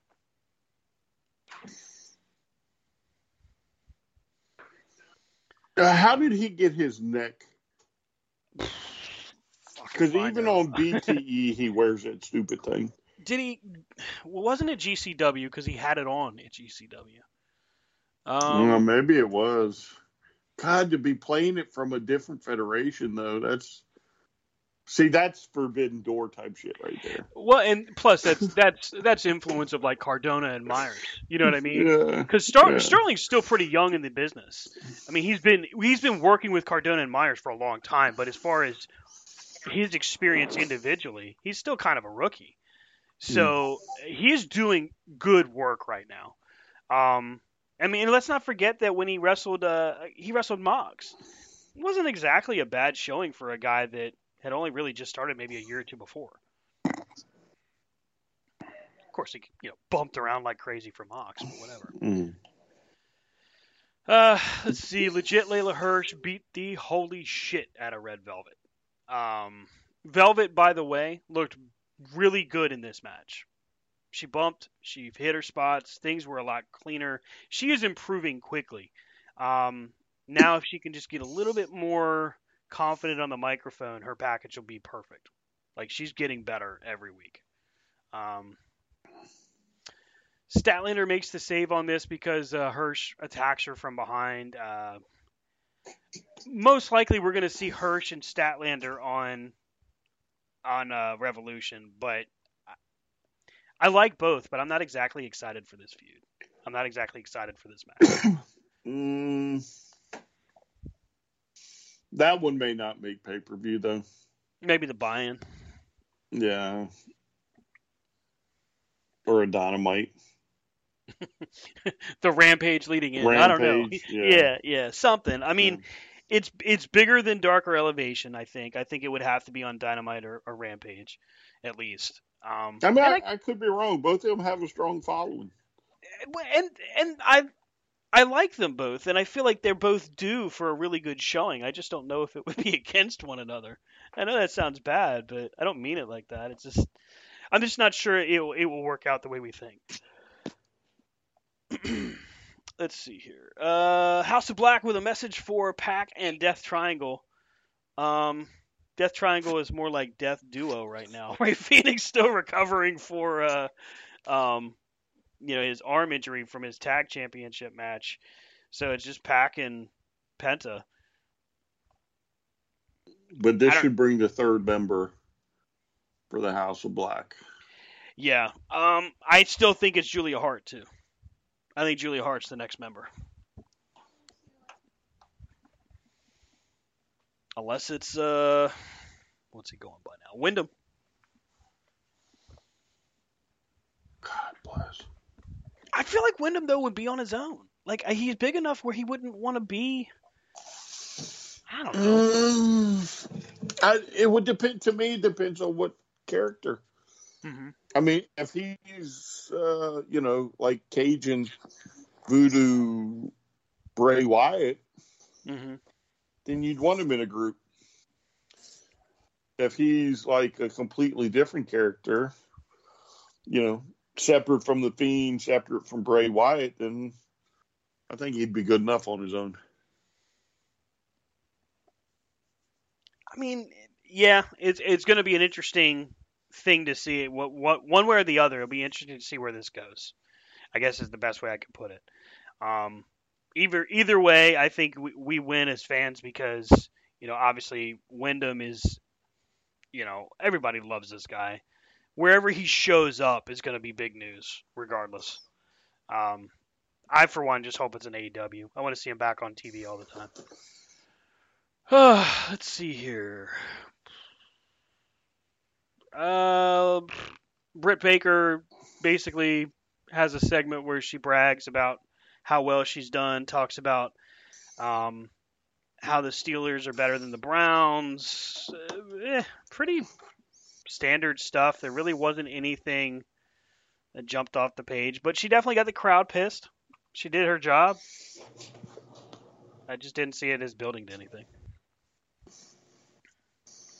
But it's not. There's, I mean, she didn't talk about nobody. Yeah, I mean it was herself. just a just to make It was just to piss the crowd off. Yeah, yeah.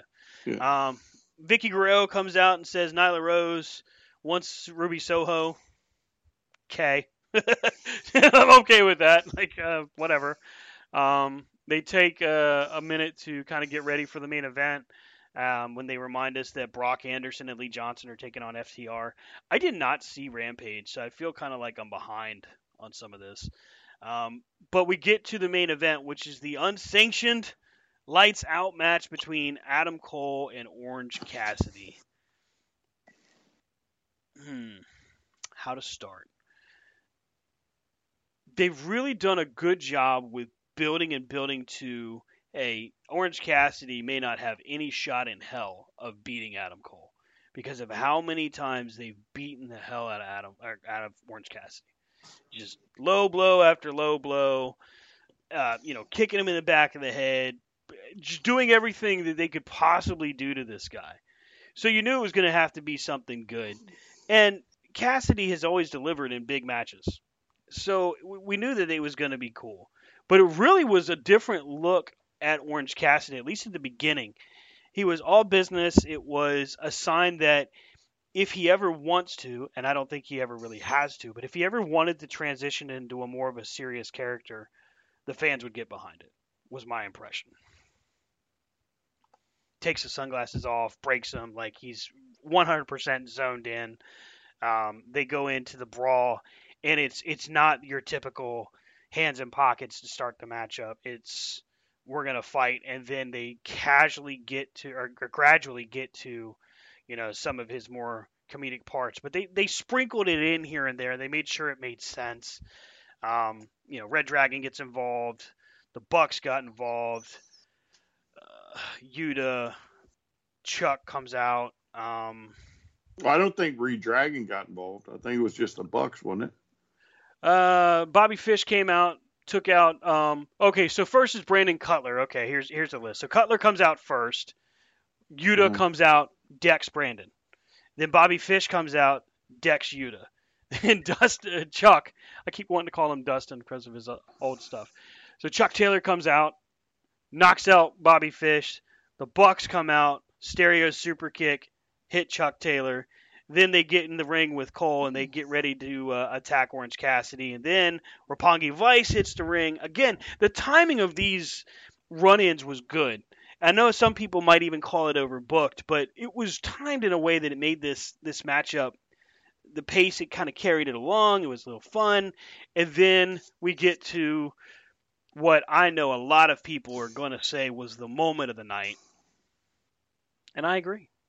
It was a very nice, very evil moment where Adam Cole goes to pull the chair out from under the ring. He's struggling. He can't quite get it out of the ring. He, he doesn't know why, and we're all like, "What the hell's going on?" And he pulls out, and there's this guy. He just pulls, drags him out from under the ring, and then finally we get the debut of Danhausen. And I jumped off my couch when it happened.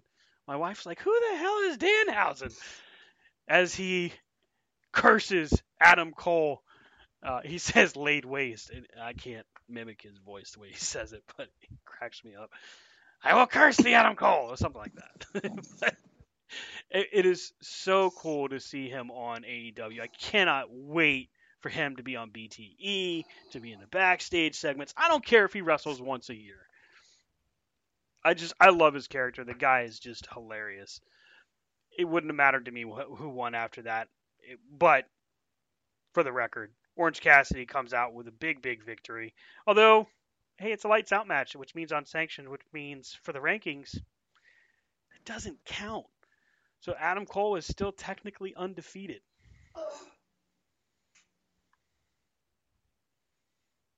Mm, I guess that's right. I guess. Is that right? Well, I mean, they say it's unsanctioned. So can you count a match that's unsanctioned? I guess the finish or the uh, the answer to that would be: Did they count the best friends victory? The other ones. Yeah, yeah, Yeah. because that was lights out, wasn't it? What? The best friends in Proud and Powerful? Yeah. No. That was a uh, backstage brawl or whatever. Okay. Huh. Well, now I've got to do the research. Now I got to look it up. I mean, Uh, even even if it does count, which nobody really is going to pay that close attention. Um, I mean that's that's just the way something like this should end, where Orange is, gets beat up all the way to the payoff, and then he wins the payoff. Mm-hmm. I felt like they did a great job of really making you wonder who's going to win this match, making it a question mark all the way up until the very end. Like you didn't I I went into the match thinking that Orange Cassidy was going to lose. Like that was my expectation. But the entire match makes you go, "Well, damn, maybe Cassidy's going to win." And then he gets his hand smashed up and like, "All right, well maybe Cole wins." and then it just it just kept going back and forth. I really couldn't peg it. I couldn't peg how it was going to end. The the finish of this match does happen in kind of a I don't know. Probably wouldn't be something I'd do again. Uh, Orange Cassidy hugs Adam Cole, and they try to play it off like it's a, a super strong bear hug because Cole's trying to like wiggle his way out, and it's not working. He can't get free and then they both do the dive off the uh, off the stage, which by the way looked great. So the I guess you could call it like a side effect was kind of how he landed with it, um, or whatever whatever Matt Hardy calls it now. Uh, but that's what what ended the match, and it was a great finish. It just it was the lead up. I was like, ah, is that supposed to be the best friends hug? Like, what are they doing? Yeah, I think that's what it was. The hug. They should have did the camera thing then. You, you do that really wide pan out. You gotta give them what they want. That would have been great. Um, but I I don't know about you, but I, I came away from from Beach Break like, damn, this was a really good show.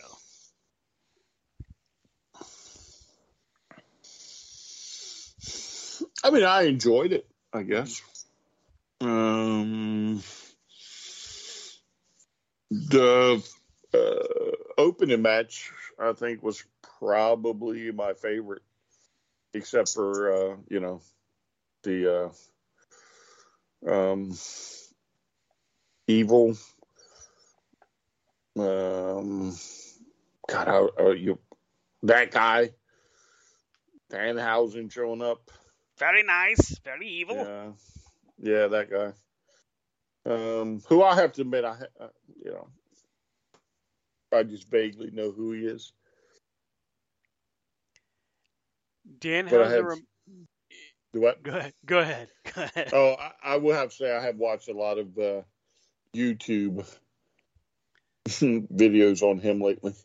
His um, Good Night with Danhausen and his unboxing videos are just hilarious. Uh, is, is that what we're calling an unboxing video? A box of junk that fans send me? they, they send him snacks. They sent him. Somebody sent him a picture um, that made him look like a MODOK, so he called him MODOK Hausen. Yeah. I mean, he's just you know what it is. He reminds me a lot of um, really nobody else. He's just that different. Like there's no character that I could say, yeah, he's just like this guy or he's just like that guy. He's just his own guy, and he he doesn't have to wrestle. Although, um, if you look up some of his matches from Ring of Honor, he's actually pretty good. Um, he's good friends with Warhorse, another guy that we we really enjoyed watching on uh, Dynamite when he challenged Cody for the TNT title. Um, you know, just a guy that that is unique and has his own presentation. Like I want to see him interact with Adam Cole now. I want to see Adam Cole go through like uh I can't win, what the hell, and then have, Danhausen be behind it because he cursed him. You know, just it, it's just there's so many opportunities for this. I mean, and and plus he's still healing up from his broken leg, so I don't think he's cleared to wrestle. So it's going to be just backstage segments and random appearances until he's cleared, and then by that point, I think he might be in like kind of like the best friends, like where he just wrestles as part of tandem things. Mm-hmm. Well, I mean, he's partnered with everybody, you know, since wrestling's begun, apparently. He's over three thousand years old. Yeah, but, you know, he's wrestled with everybody if you watch his videos. he he calls um oh he did get a box by the way in re- most recent unboxing video was a box he received from A&W Oh, I saw that. That was funny. socks the new employee manual I thought that was great he's just unique man I mean he's funny there's a reason you know when when somebody comes off on indie wrestling and all of a sudden you start seeing everyone's Twitter accounts say Hausen at the end of them. Bobby Hausen, Robbie Hausen, know, all this stuff. And then you've got t shirts everywhere. You've got the videos where he does the little guest spots. And, and, like if you watch Ethan Page's uh, Toy Hunt videos, he's doing guest spots there. He's he's literally everywhere. His interactions with MJF are priceless. Mm. So I'm, s- I'm you're, I, I'm still not trying. I'm still trying to understand. Are you a fan? Huge fan of Danhausen. Huge, ginormous fan. I'm like, you, you mentioned him for one show and you're already on the teat. Yeah, but I, I in in Stan's defense, you really need to watch this dude on like just getting YouTube. The- the- he is extremely funny. Yes. Yeah. I again, I I have not seen him wrestle. I'll admit that, but he is pure comedy gold. Yeah, if you were to ask me like what's my favorite Danhausen match, yeah, I don't know. That one. yeah, his debut at AEW. He didn't wrestle. Shut up. It was cool. you know, I mean, like, from, Go uh, uh, you know, from like him and MJF at the Comic Con yes, where he, you know, has this fake looking MJF scarf and MJF just cussing. I mean, you're not allowed to cuss around them. no swearing. No, yeah, no swearing. to him going to pro wrestling tees and trying to steal the whole thing and gets caught when he when he's trying to buy a stuffing little stuff in his shirt. yeah mini These are free. yeah swag this is swag Rob, have you ever wondered why the Gunn Club is now called the Ass Boys? Uh, why? That's Danhausen. yeah that's funny too yeah. Billy Gunn is Billy Ass. That's his name. On the back of his tights, it says Mr. Ass. That is his last name. and he likes that Billy likes it oh, he he died. Every video he's are- laughing. Yeah. yeah the other two are like don't call us that We hate you, Danhausen. They're Well, like, we haven't established ourselves enough to be able to make fun of it. no it's so they're so fun I saw one with Lance Archer hmm where he uh Lance Archer's like in the in a locker room and Danhausen yells his name and you can just tell like Lance Archer's like oh oh oh shit what are you doing here uh, Brody- and then, Brody uh, King said on Twitter that he followed him there. MJF is just like shit. it's just the yeah. the funny part about Lance Archer though is like you can really see that Lance Archer kind of has a a personality in this mm-hmm. video that you don't see in AEW. Yeah. So it's kind of like I want to see I want to see this Lance Archer.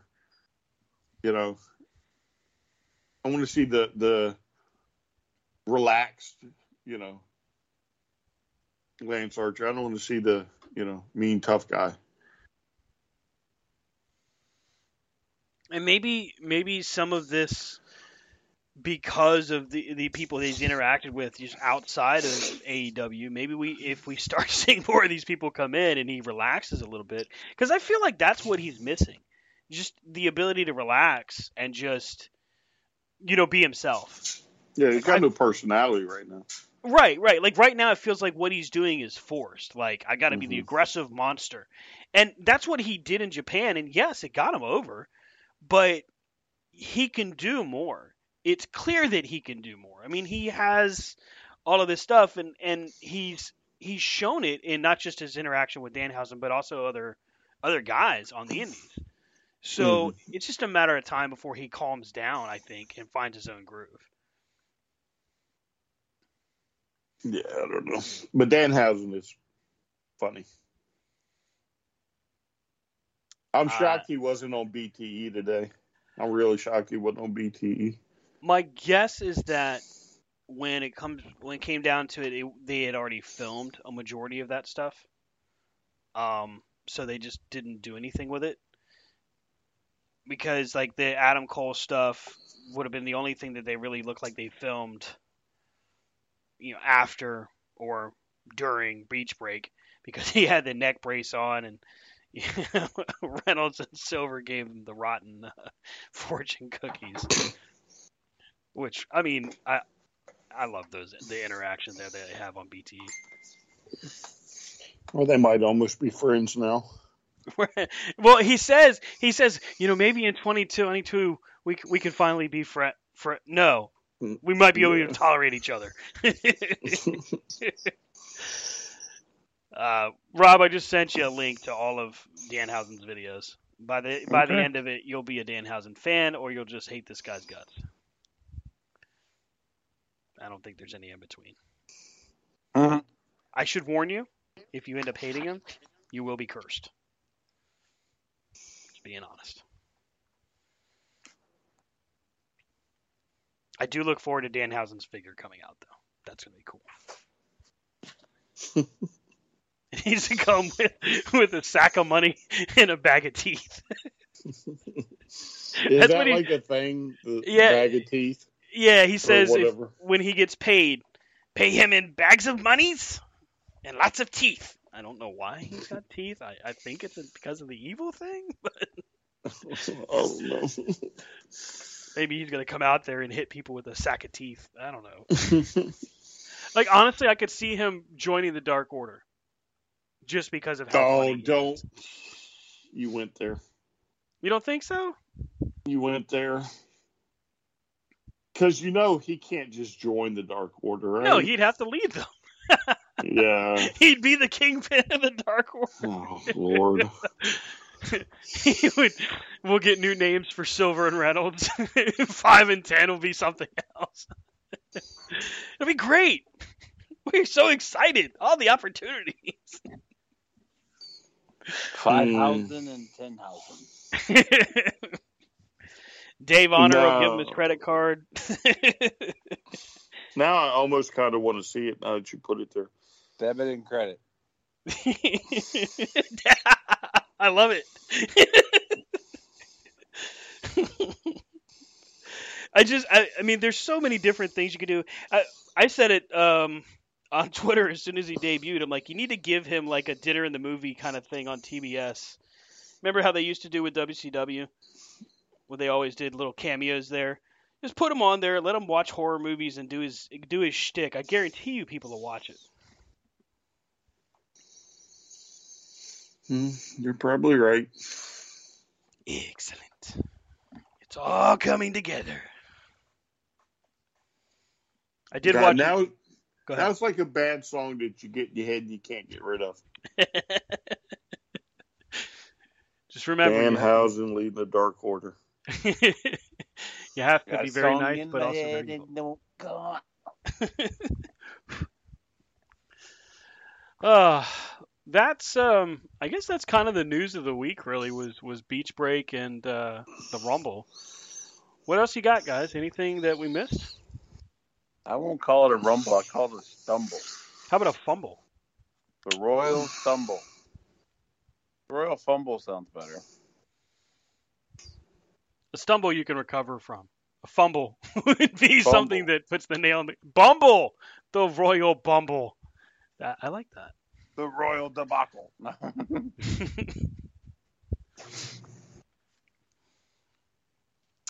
see here. I'm No, I. Go ahead. You know, over the last week, though, I did realize that Eric Bischoff was only in charge of WCW for five years. Isn't that hmm. crazy? Yeah.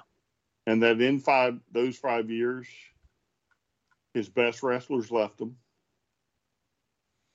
He was on top of the world, and the bottom fell right out from under him. Lost over a billion dollars in two Yeah. years. And the guy still thinks he knows what he's talking about. It's truly amazing. I mean, I respect what he did as a as a company as far as how he how he geared WCW in that time, but it, you can't. It's kind of like this. You can give him credit for ideas and being creative, but you have to recognize the fact that you know losing that kind of money means you really don't know what the hell you're doing with money. Yep, but here's the problem, right? You can only give him credit for one idea. And that was the NWO. Mhm. and he and he did what everybody does. He ran it into the ground. Right. Oh, he definitely ran it into the ground, like So I in- mean, in the ground. Five years of being in power, hmm he had what, three three good years? But he Give or- give or made his he made his name off the talent that had already been discovered and developed. Yeah, Hulk Hogan and Nash and Hall.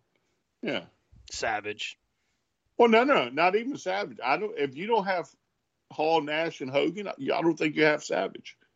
Oh well, yeah, yeah, but I'm I was just going more from the overall, not just NWO, just all of the different talents that he brought in that had already been huge stars. Yeah, yeah, but again, with uh, without Hogan, I don't think you have any of them. Well, you definitely don't get the same rub off of like if he just hired Ted DiBiase to lead the Yeah. NWO. Yeah. Well, I, and, I, and like I agree with you all. Like if Hogan hadn't turned bad, the NWO wouldn't have been what it was supposed to be. Ooh, I, if I mean, Sting turns only- bad, only- I think it only- is. Huh? If Sting goes bad instead of Hogan, I think you're, it's still that good. But anybody else, I don't think it is. Right. I was getting ready to say that. I mean, the only other thing I could see if Sting was like, you know what, screw you people. Mm-hmm. I'm going to the rafters. No, um, I'm not talking to you guys for at least two years. yeah. Mhm. I can't go to Dean's house because he done quit. So I'm going to the Raptors. So in '94, when he takes over, he takes over a company that's established. He stops their traveling. Well, Yep. no, but they already have the numbers, right? They're already a national company. And then he makes the clever idea to hire Hogan, sends him up with the NWO, only to come crashing down because he doesn't know how to uh, manage a, a company, right? Sounds about right. Let's Benoit go, Eddie go, Chris go, Malenko go. Um, Raven, literally his almost his entire undercard. He's like, "Yep, we got Hogan, we're good. Bye, guys." Mhm. But yet, this guy has the nerve to keep talking shit about other companies. I just, It's- I think he's it's crazy. ridiculously jealous. I think he is so over the moon jealous of what Tony Khan is doing right now. Yeah, I do too. Now, they may not have the numbers, right? But they haven't been around for 50 freaking years like WCW had. Right.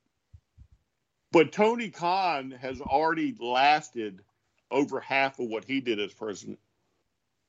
And he's going up ever so slightly. hmm I mean, it just befuddles me. It literally does. I think Bischoff's ego is so. I mean, he's almost like Vince Russo. No, Russo's just plain delusional. Bischoff had a measure of success. Russo, Russo is ridiculously delusional. I Like- think Eric Bischoff is too now. I think he maybe it's the alcohol. I don't know what it is. Ah, who knows? Who knows? I mean, I, I'll say this: what what trips me out about Bischoff is that for the first two years of AEW, Tony Khan's a genius. He's doing a fabulous job, and all of a sudden, a, uh, WWE comes calling. Hey, would you like to do a guest spot? Sure. And mysteriously, we start hearing, "Hey, you know, Tony Khan needs to shut up and just let his wrestling do the work. He needs to Mhm. just back off. He shouldn't be saying that to Vince. It's not going to work." Um. Uh, didn't you challenge Vince? Yeah, like that. Didn't you beat Vince because Vince didn't answer the ten count? I, I go But- back and forth on it a lot because of just like those kinds of moments. And he shot himself in the foot because he opened his mouth about Vince. Yeah, yeah. And Vince at that point said, "Oh yeah, yeah, yeah, Yeah, he's How'd like- that work out for you, dummy? let's let's call a spoiler on their main event, a world title match, and uh, oh yeah, we'll do it on one of the most popular guys in the industry. That we You know let go. Yeah, we're not going to talk about we're not talking about Sid and Shawn Michaels. I think we all know that that was going to only go one way. We're talking about Mick Foley. At that time, there was no more popular of a superstar, with the exception of Austin and The Rock, than Mick Foley. But was he Period. mankind then? Yeah, Yeah, but but everybody knew him as Mick Foley. Right. Yeah, the Yeah. moment they did that interview with him and Jim Ross, suddenly Mick Foley was Mrs. Foley's little boy, or Mankind was Mrs. Foley's little boy, and boom, he just flew. It, Yeah. it was. I, I, I, like I said, I go back and forth. I respect Eric Bischoff for what he did, but I do find it extremely hypocritical to come out there and to be like, ah, you know, Tony Khan should just shut up. What? What? Mhm. Um, didn't, Oh, didn't and- Hogan tell him to shut up because Vince would take it personal? Yeah, and, and let's not forget what he did to Impact. Right? They still haven't recovered Oof. from that. No, and they they likely may never. Yeah. But I and the reason I bring this up is because I mean, I don't even remember what like the original quote was, Mhm. but somebody made the comment to him on Twitter about oh, he should be careful or like AEW uh, whatever they're called are are going to come after him or something. And he's like, "Fuck them." And then I said, "You know what? Wait a second here. it's one thing for Jim Cornette, right? Because Jim Cornette, I I would take that type from Jim Cornette because Jim Cornette has more established than Eric Bischoff, right? Right. Jim So let me look. forgotten more about wrestling than Thank you. That No. you're exactly right. so you beat out Jim Ross, Tony Schiavone for for uh, whatever it was, um, uh, the president or whatever he, he got in, in '94, right? Mm-hmm. Then you flounder until somebody comes up with the bright idea. Well, Hall and Nash are free. Let's sign them, and then we're going to run this angle, right? But then because you got too big for your britches and you threw 50 people into the stupid faction, and had a faction with your faction and your faction with your faction's faction. yeah, Yeah. you had Chris Jericho, you let him go. You had Chris Benoit, you let him go. You had Eddie Guerrero, you let him go. Dean Malenko, you let him go. Um, Very sad. Mick, yeah, Mick Foley, Austin. How about Yeah. that one? Yeah, let's not forget that Steve Austin was literally in your grasp. the biggest star in wrestling next to Hogan. and I mean- you said you had nothing for him, so you let him go. Yeah. Nobody's going to believe a guy in black tights and boots is going to be a star. Yeah. Brian Uh, How Pillman. many T-shirts? Yeah.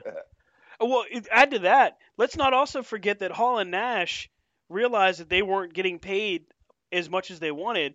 So because there was so much scuttlebutt in the first year of their contract with WCW, and because Bischoff doesn't know how to do his fucking homework, they suckered Bischoff into signing him for another two million. nobody nobody checks the contract going, uh wait, no, he they're in contract here. No. They get played for another two million. Mm-hmm. That's one reason they. That, that's one reason that the bean counters were like, you know what? In the later days, the bean counters were like, Gary, we gotta get rid of y'all's asses. I, I, that's why I think that that it started to go downhill for him once once the Turner the Time Warner thing happened. And and look, we all loved the Monday Night Wars, but the reason we look on it so fondly now is because it's a distant past to what we see with who's left in WWE.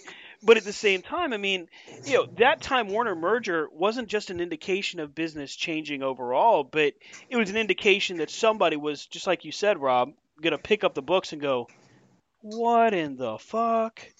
Mhm. They took away his debit card. Yeah, yeah. they're Literally, they're like- like, "No, we're not. We're not paying these guys as much." So let yeah. So in five years, because again, I looked and his first reign lasted from '94 to '99. That's five years. hmm Let's check on Tony Khan in five years, and let's see if AEW is still alive, and if they're on the downswing or on the upswing. And then Yeah. I think Bischoff gets the right to open his little claptrap. And I think Well- in this case, oh, go ahead, Rob. Go ahead. No, I just feel like in this thing that is AEW and wrestling and WWE, there's so many people invested in the machine's history in the machine. Right. You know, you have in various types, legends contracts, whatever, and you got the ones who just love wrestling. And then you have the ones on the outside that are like, I'm just going to sit here and talk shit about everybody hmm because I don't give a crap. You know, like, um, but Brian said it truthfully. You know, can you legitimately sit here and compare a company that's been around since, you know, how long has the WWE been around? 70 years? Um, Uh, what the fifties, I think. Uh, It's over fifty. I don't. I don't know if it's at seventy yet, but yeah, over well, fifty. well, I mean, you're looking at that, and you got a company that's going on two, hmm two to three. So, like, you know, I, I, I look at it as people who compare people compare athletes in different genres to athletes in the, the modern day. You know, can you do that? Sure. Does it make sense? No. Do you want to sit here and compare AEW to what WWE is? You can. I mean, we all agree WWE's current creative mode sucks. Right. WWE's current product doesn't make much sense. Is that the wrestler's fault? No. Is it Vince McMahon's fault? Mostly. You know, like, um, Yeah. Is it the company WWE? I mean, but to sit there and say, you know, what people say about WWE and AEW comparing them, I mean, it's kind of like what we said about Jim Cornette. You know, the WWE has forgotten more wrestling than AEW has right now. Mm-hmm. You know, but like Brian, I agree. Like in five years, let's let's sit back and figure it out. You know, you know, it's just there's so many people out there that want to want to say the first thing and want to have their moment in the, in the spotlight. It's like the people you bring up sometimes, Stan. It's like they say dumb shit just to keep themselves relevant. Right. Well, You know? yeah. AEW, like Eric Bischoff is saying this dumb shit. Why? Because he wants people talking about him. Yeah, but he looks like disco now. Yeah, Uh, he's getting Disco there. is Yeah, he's definitely getting there. you know, Disco is the podcast version of Doink the Clown. Shows up everywhere, but means love nothing. now, if it was Matt Borne, it'd be a different story. Just putting it out there. No, this is your indie wrestling. Hey, I got some makeup and a bad clown wig. I'm going to be Exactly. today. Exactly. I'll close this out with this. AEW, when they first debuted in 2019 on TNT, almost 2 million viewers. Okay? Now, it took them a while to get back to that level. They had a lot to deal with, a lot of things, a lot of growing pains. Two weeks in a row now, we've seen growth for viewership. A million, 1.032 total in viewership in, for the DC edition of Dynamite. Beach Break 1.1. That's called growth. That, my friends, is what we've been looking at and saying, hey, look, just stick with it because it's not done yet. And and you guys are absolutely right. Five years. Let's go to year five for AEW, and I guarantee you, you're going to see a more solid build as far as finance is concerned. Because hey, we're not talking about just some promoter that just happened to get access to a huge bank account. We're talking about guys that own football clubs overseas, NFL franchises. And that's just to name a few things that the Khan family owns. These guys are more fiscally responsible than they're given credit for. And yeah, it also is a big help that, hey, Tony Khan is a huge wrestling fan and his father's 100% behind him. Well, Like- you, you also look at, and I don't mean cut you off, but you look at fine. it's not AEW and the Khans game to sit here and say no businessman gets in the in the nobody nobody who has money is going to get in this business and say all right well I'm going to pocket I'm going to bankroll this forever. Right. You know the Khans are going to bankroll it to get it started, and then AEW is going to pay for itself.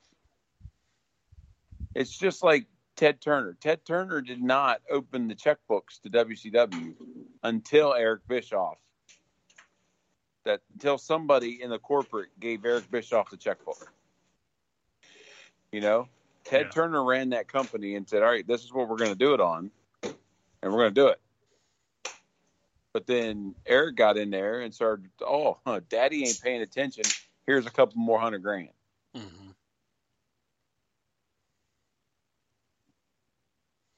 I agree. I agree. I, I I I see and hear these things that these guys say is like disco. I kind of scoff at it. Russo again scoff at it. And then Bischoff comes out there, and at first, like I said, he was a he was a big fan. He's like, oh yeah, they're doing great, great stuff. And then all of a sudden, he gets another uh, royalty payout or a guest spot, and suddenly it's, you know, that Tony guy, he needs to relax. And how'd that last guest spot work out for him? Yeah, that wasn't so good. not so good. That's not so good, sir. All right. Hey, you can catch up with the show at C2C Radio Show on Twitter, c2cradioshow.com for all of our episodes and all of the chat you'd like. I'll be updating the website probably within this week just to refresh the look a little bit. Um, catch up with Brian at Vlad Dragul C2C on Twitter coming soon. You'll have another way to check them out. We'll give you more Oh. details as we get there. Yeah, no, no, no. Just throw it out there. All right. I want you to throw it out there. I want you to throw yours out there too. Yeah, you got it. So you're going to be able to catch up with Brian in a whole new door very, very soon. Vladragul's Fandemonium Emporium. He's got a fan page at Vladragul on Facebook. Check it out right away. Make sure you hit the like button because you'll get your links to his Twitch stream where he's going to be doing, well, Brian, you tell it better than I do. What are you going to be doing? The same thing you're doing. That's We're goddamn streaming, baby. That's right. Brian's going to be doing gameplay. He's going to be doing unboxing, comic books, toys. No, not on Twitch. That's just gaming. Gaming streams are going to be on Twitch. Oh, okay. You're going to do Yeah. the YouTube thing for the other stuff. Gotcha. Yeah, yeah. Gotcha. Okay. Anyway, it's another way to check him out. We'll be linking it, of course, on C2C and newattitudemedia.com. Uh, Enough about me. Well, I want to hear your Twitch. uh, if you go to twitch.tv slash new attitude media that's of course where i am and where new attitude media's production is it's a lot of different things but typically it's gameplay it's usually late night so if you're a night owl like myself even though i get up way too early in the morning to do it uh, you, you, it's a good way to catch up with me when I'm playing Skyrim, when I'm playing Hades. That's my latest favorite is Hades. Um, although He's Diablo, playing Leisure Suit Larry in the Land of the Lounge Lizards. You know, there is a Nintendo Switch game for Leisure Suit Larry. I shit you not. I saw it the other day. I was like, what? I might actually have to take a look at it. Um, but also, you know, just random wrestling talk too while I'm playing. And we will be, I believe, both getting 22. Yeah, yeah. I'm I'm going to get it. I don't know if I'll get it on release day or if I'll wait it out. You know, because they always have bugs going on first first release. But I will certainly get the one that has Supercard bonuses. Um, I'm I'm looking up how to get involved with the Supercard Twitch drops. It's getting easier now because they've done it so many times. So we Mhm. might be able to take part of that at least one of the accounts. If we Mhm. do, of course, they'll find our information both on C2C and newattitudemedia.com. Mhm. Um, so pay attention to it because it's going to be happening quick. and a week or two after the uh, after it drops, we're going head to head. Oh, is that a, is that a challenge? Stream. okay? Oh yes. Okay, you're going down. I My creative wrestler is better than your beat creative up. I thoroughly expect to get beat up, but it's going to be fun. I'm horrible at online Your gaming. creative wrestler and his creative wrestler will all face off, and my creative promoter will screw you both. Damn, Mm, playing the role of Vince McMahon. Mm-mm, mm-mm. HR says you're not allowed to uh, tell anybody you're going to screw them on there. So Wait, it's gotta be gonna your have to fault. rephrase that. Wait, that's not it. You're gonna have to rephrase that. And you're Voodoo not allowed dude to from use, the voodoo. You're not allowed to use "fuck them over." oh, the mouth on this like guy. or you- Brian's you- getting used to a stand saying we're just going to leave that title label up there. oh, I mean, I'm I'm offended, sir. This Not is for adults, right? Yes, of course it is.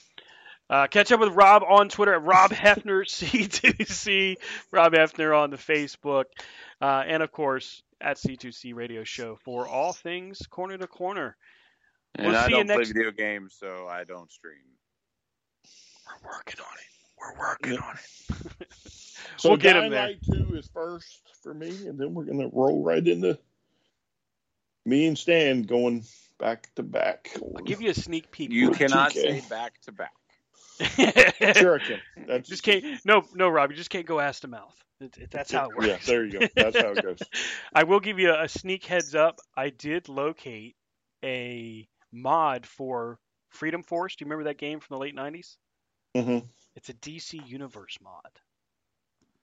If I want to play DC Universe, I play DC Universe. Well, I, you know me. I love the old school games, so I'm gonna be Yeah. streaming that probably later this week. I'll throw it a link out there when I do.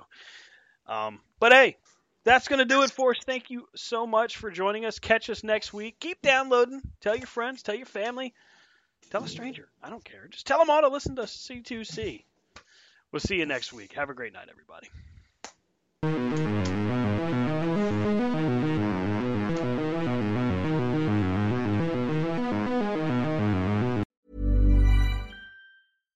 Hey, it's Paige DeSorbo from Giggly Squad. High quality fashion without the price tag. Say hello to Quince. I'm snagging high-end essentials like cozy cashmere sweaters, sleek leather jackets, fine jewelry, and so much more. With Quince being 50 to 80% less than similar brands. And they partner with factories that prioritize safe, ethical, and responsible manufacturing. I love that. Luxury quality within reach. Go to quince.com slash style to get free shipping and 365 day returns on your next order. Quince.com slash style.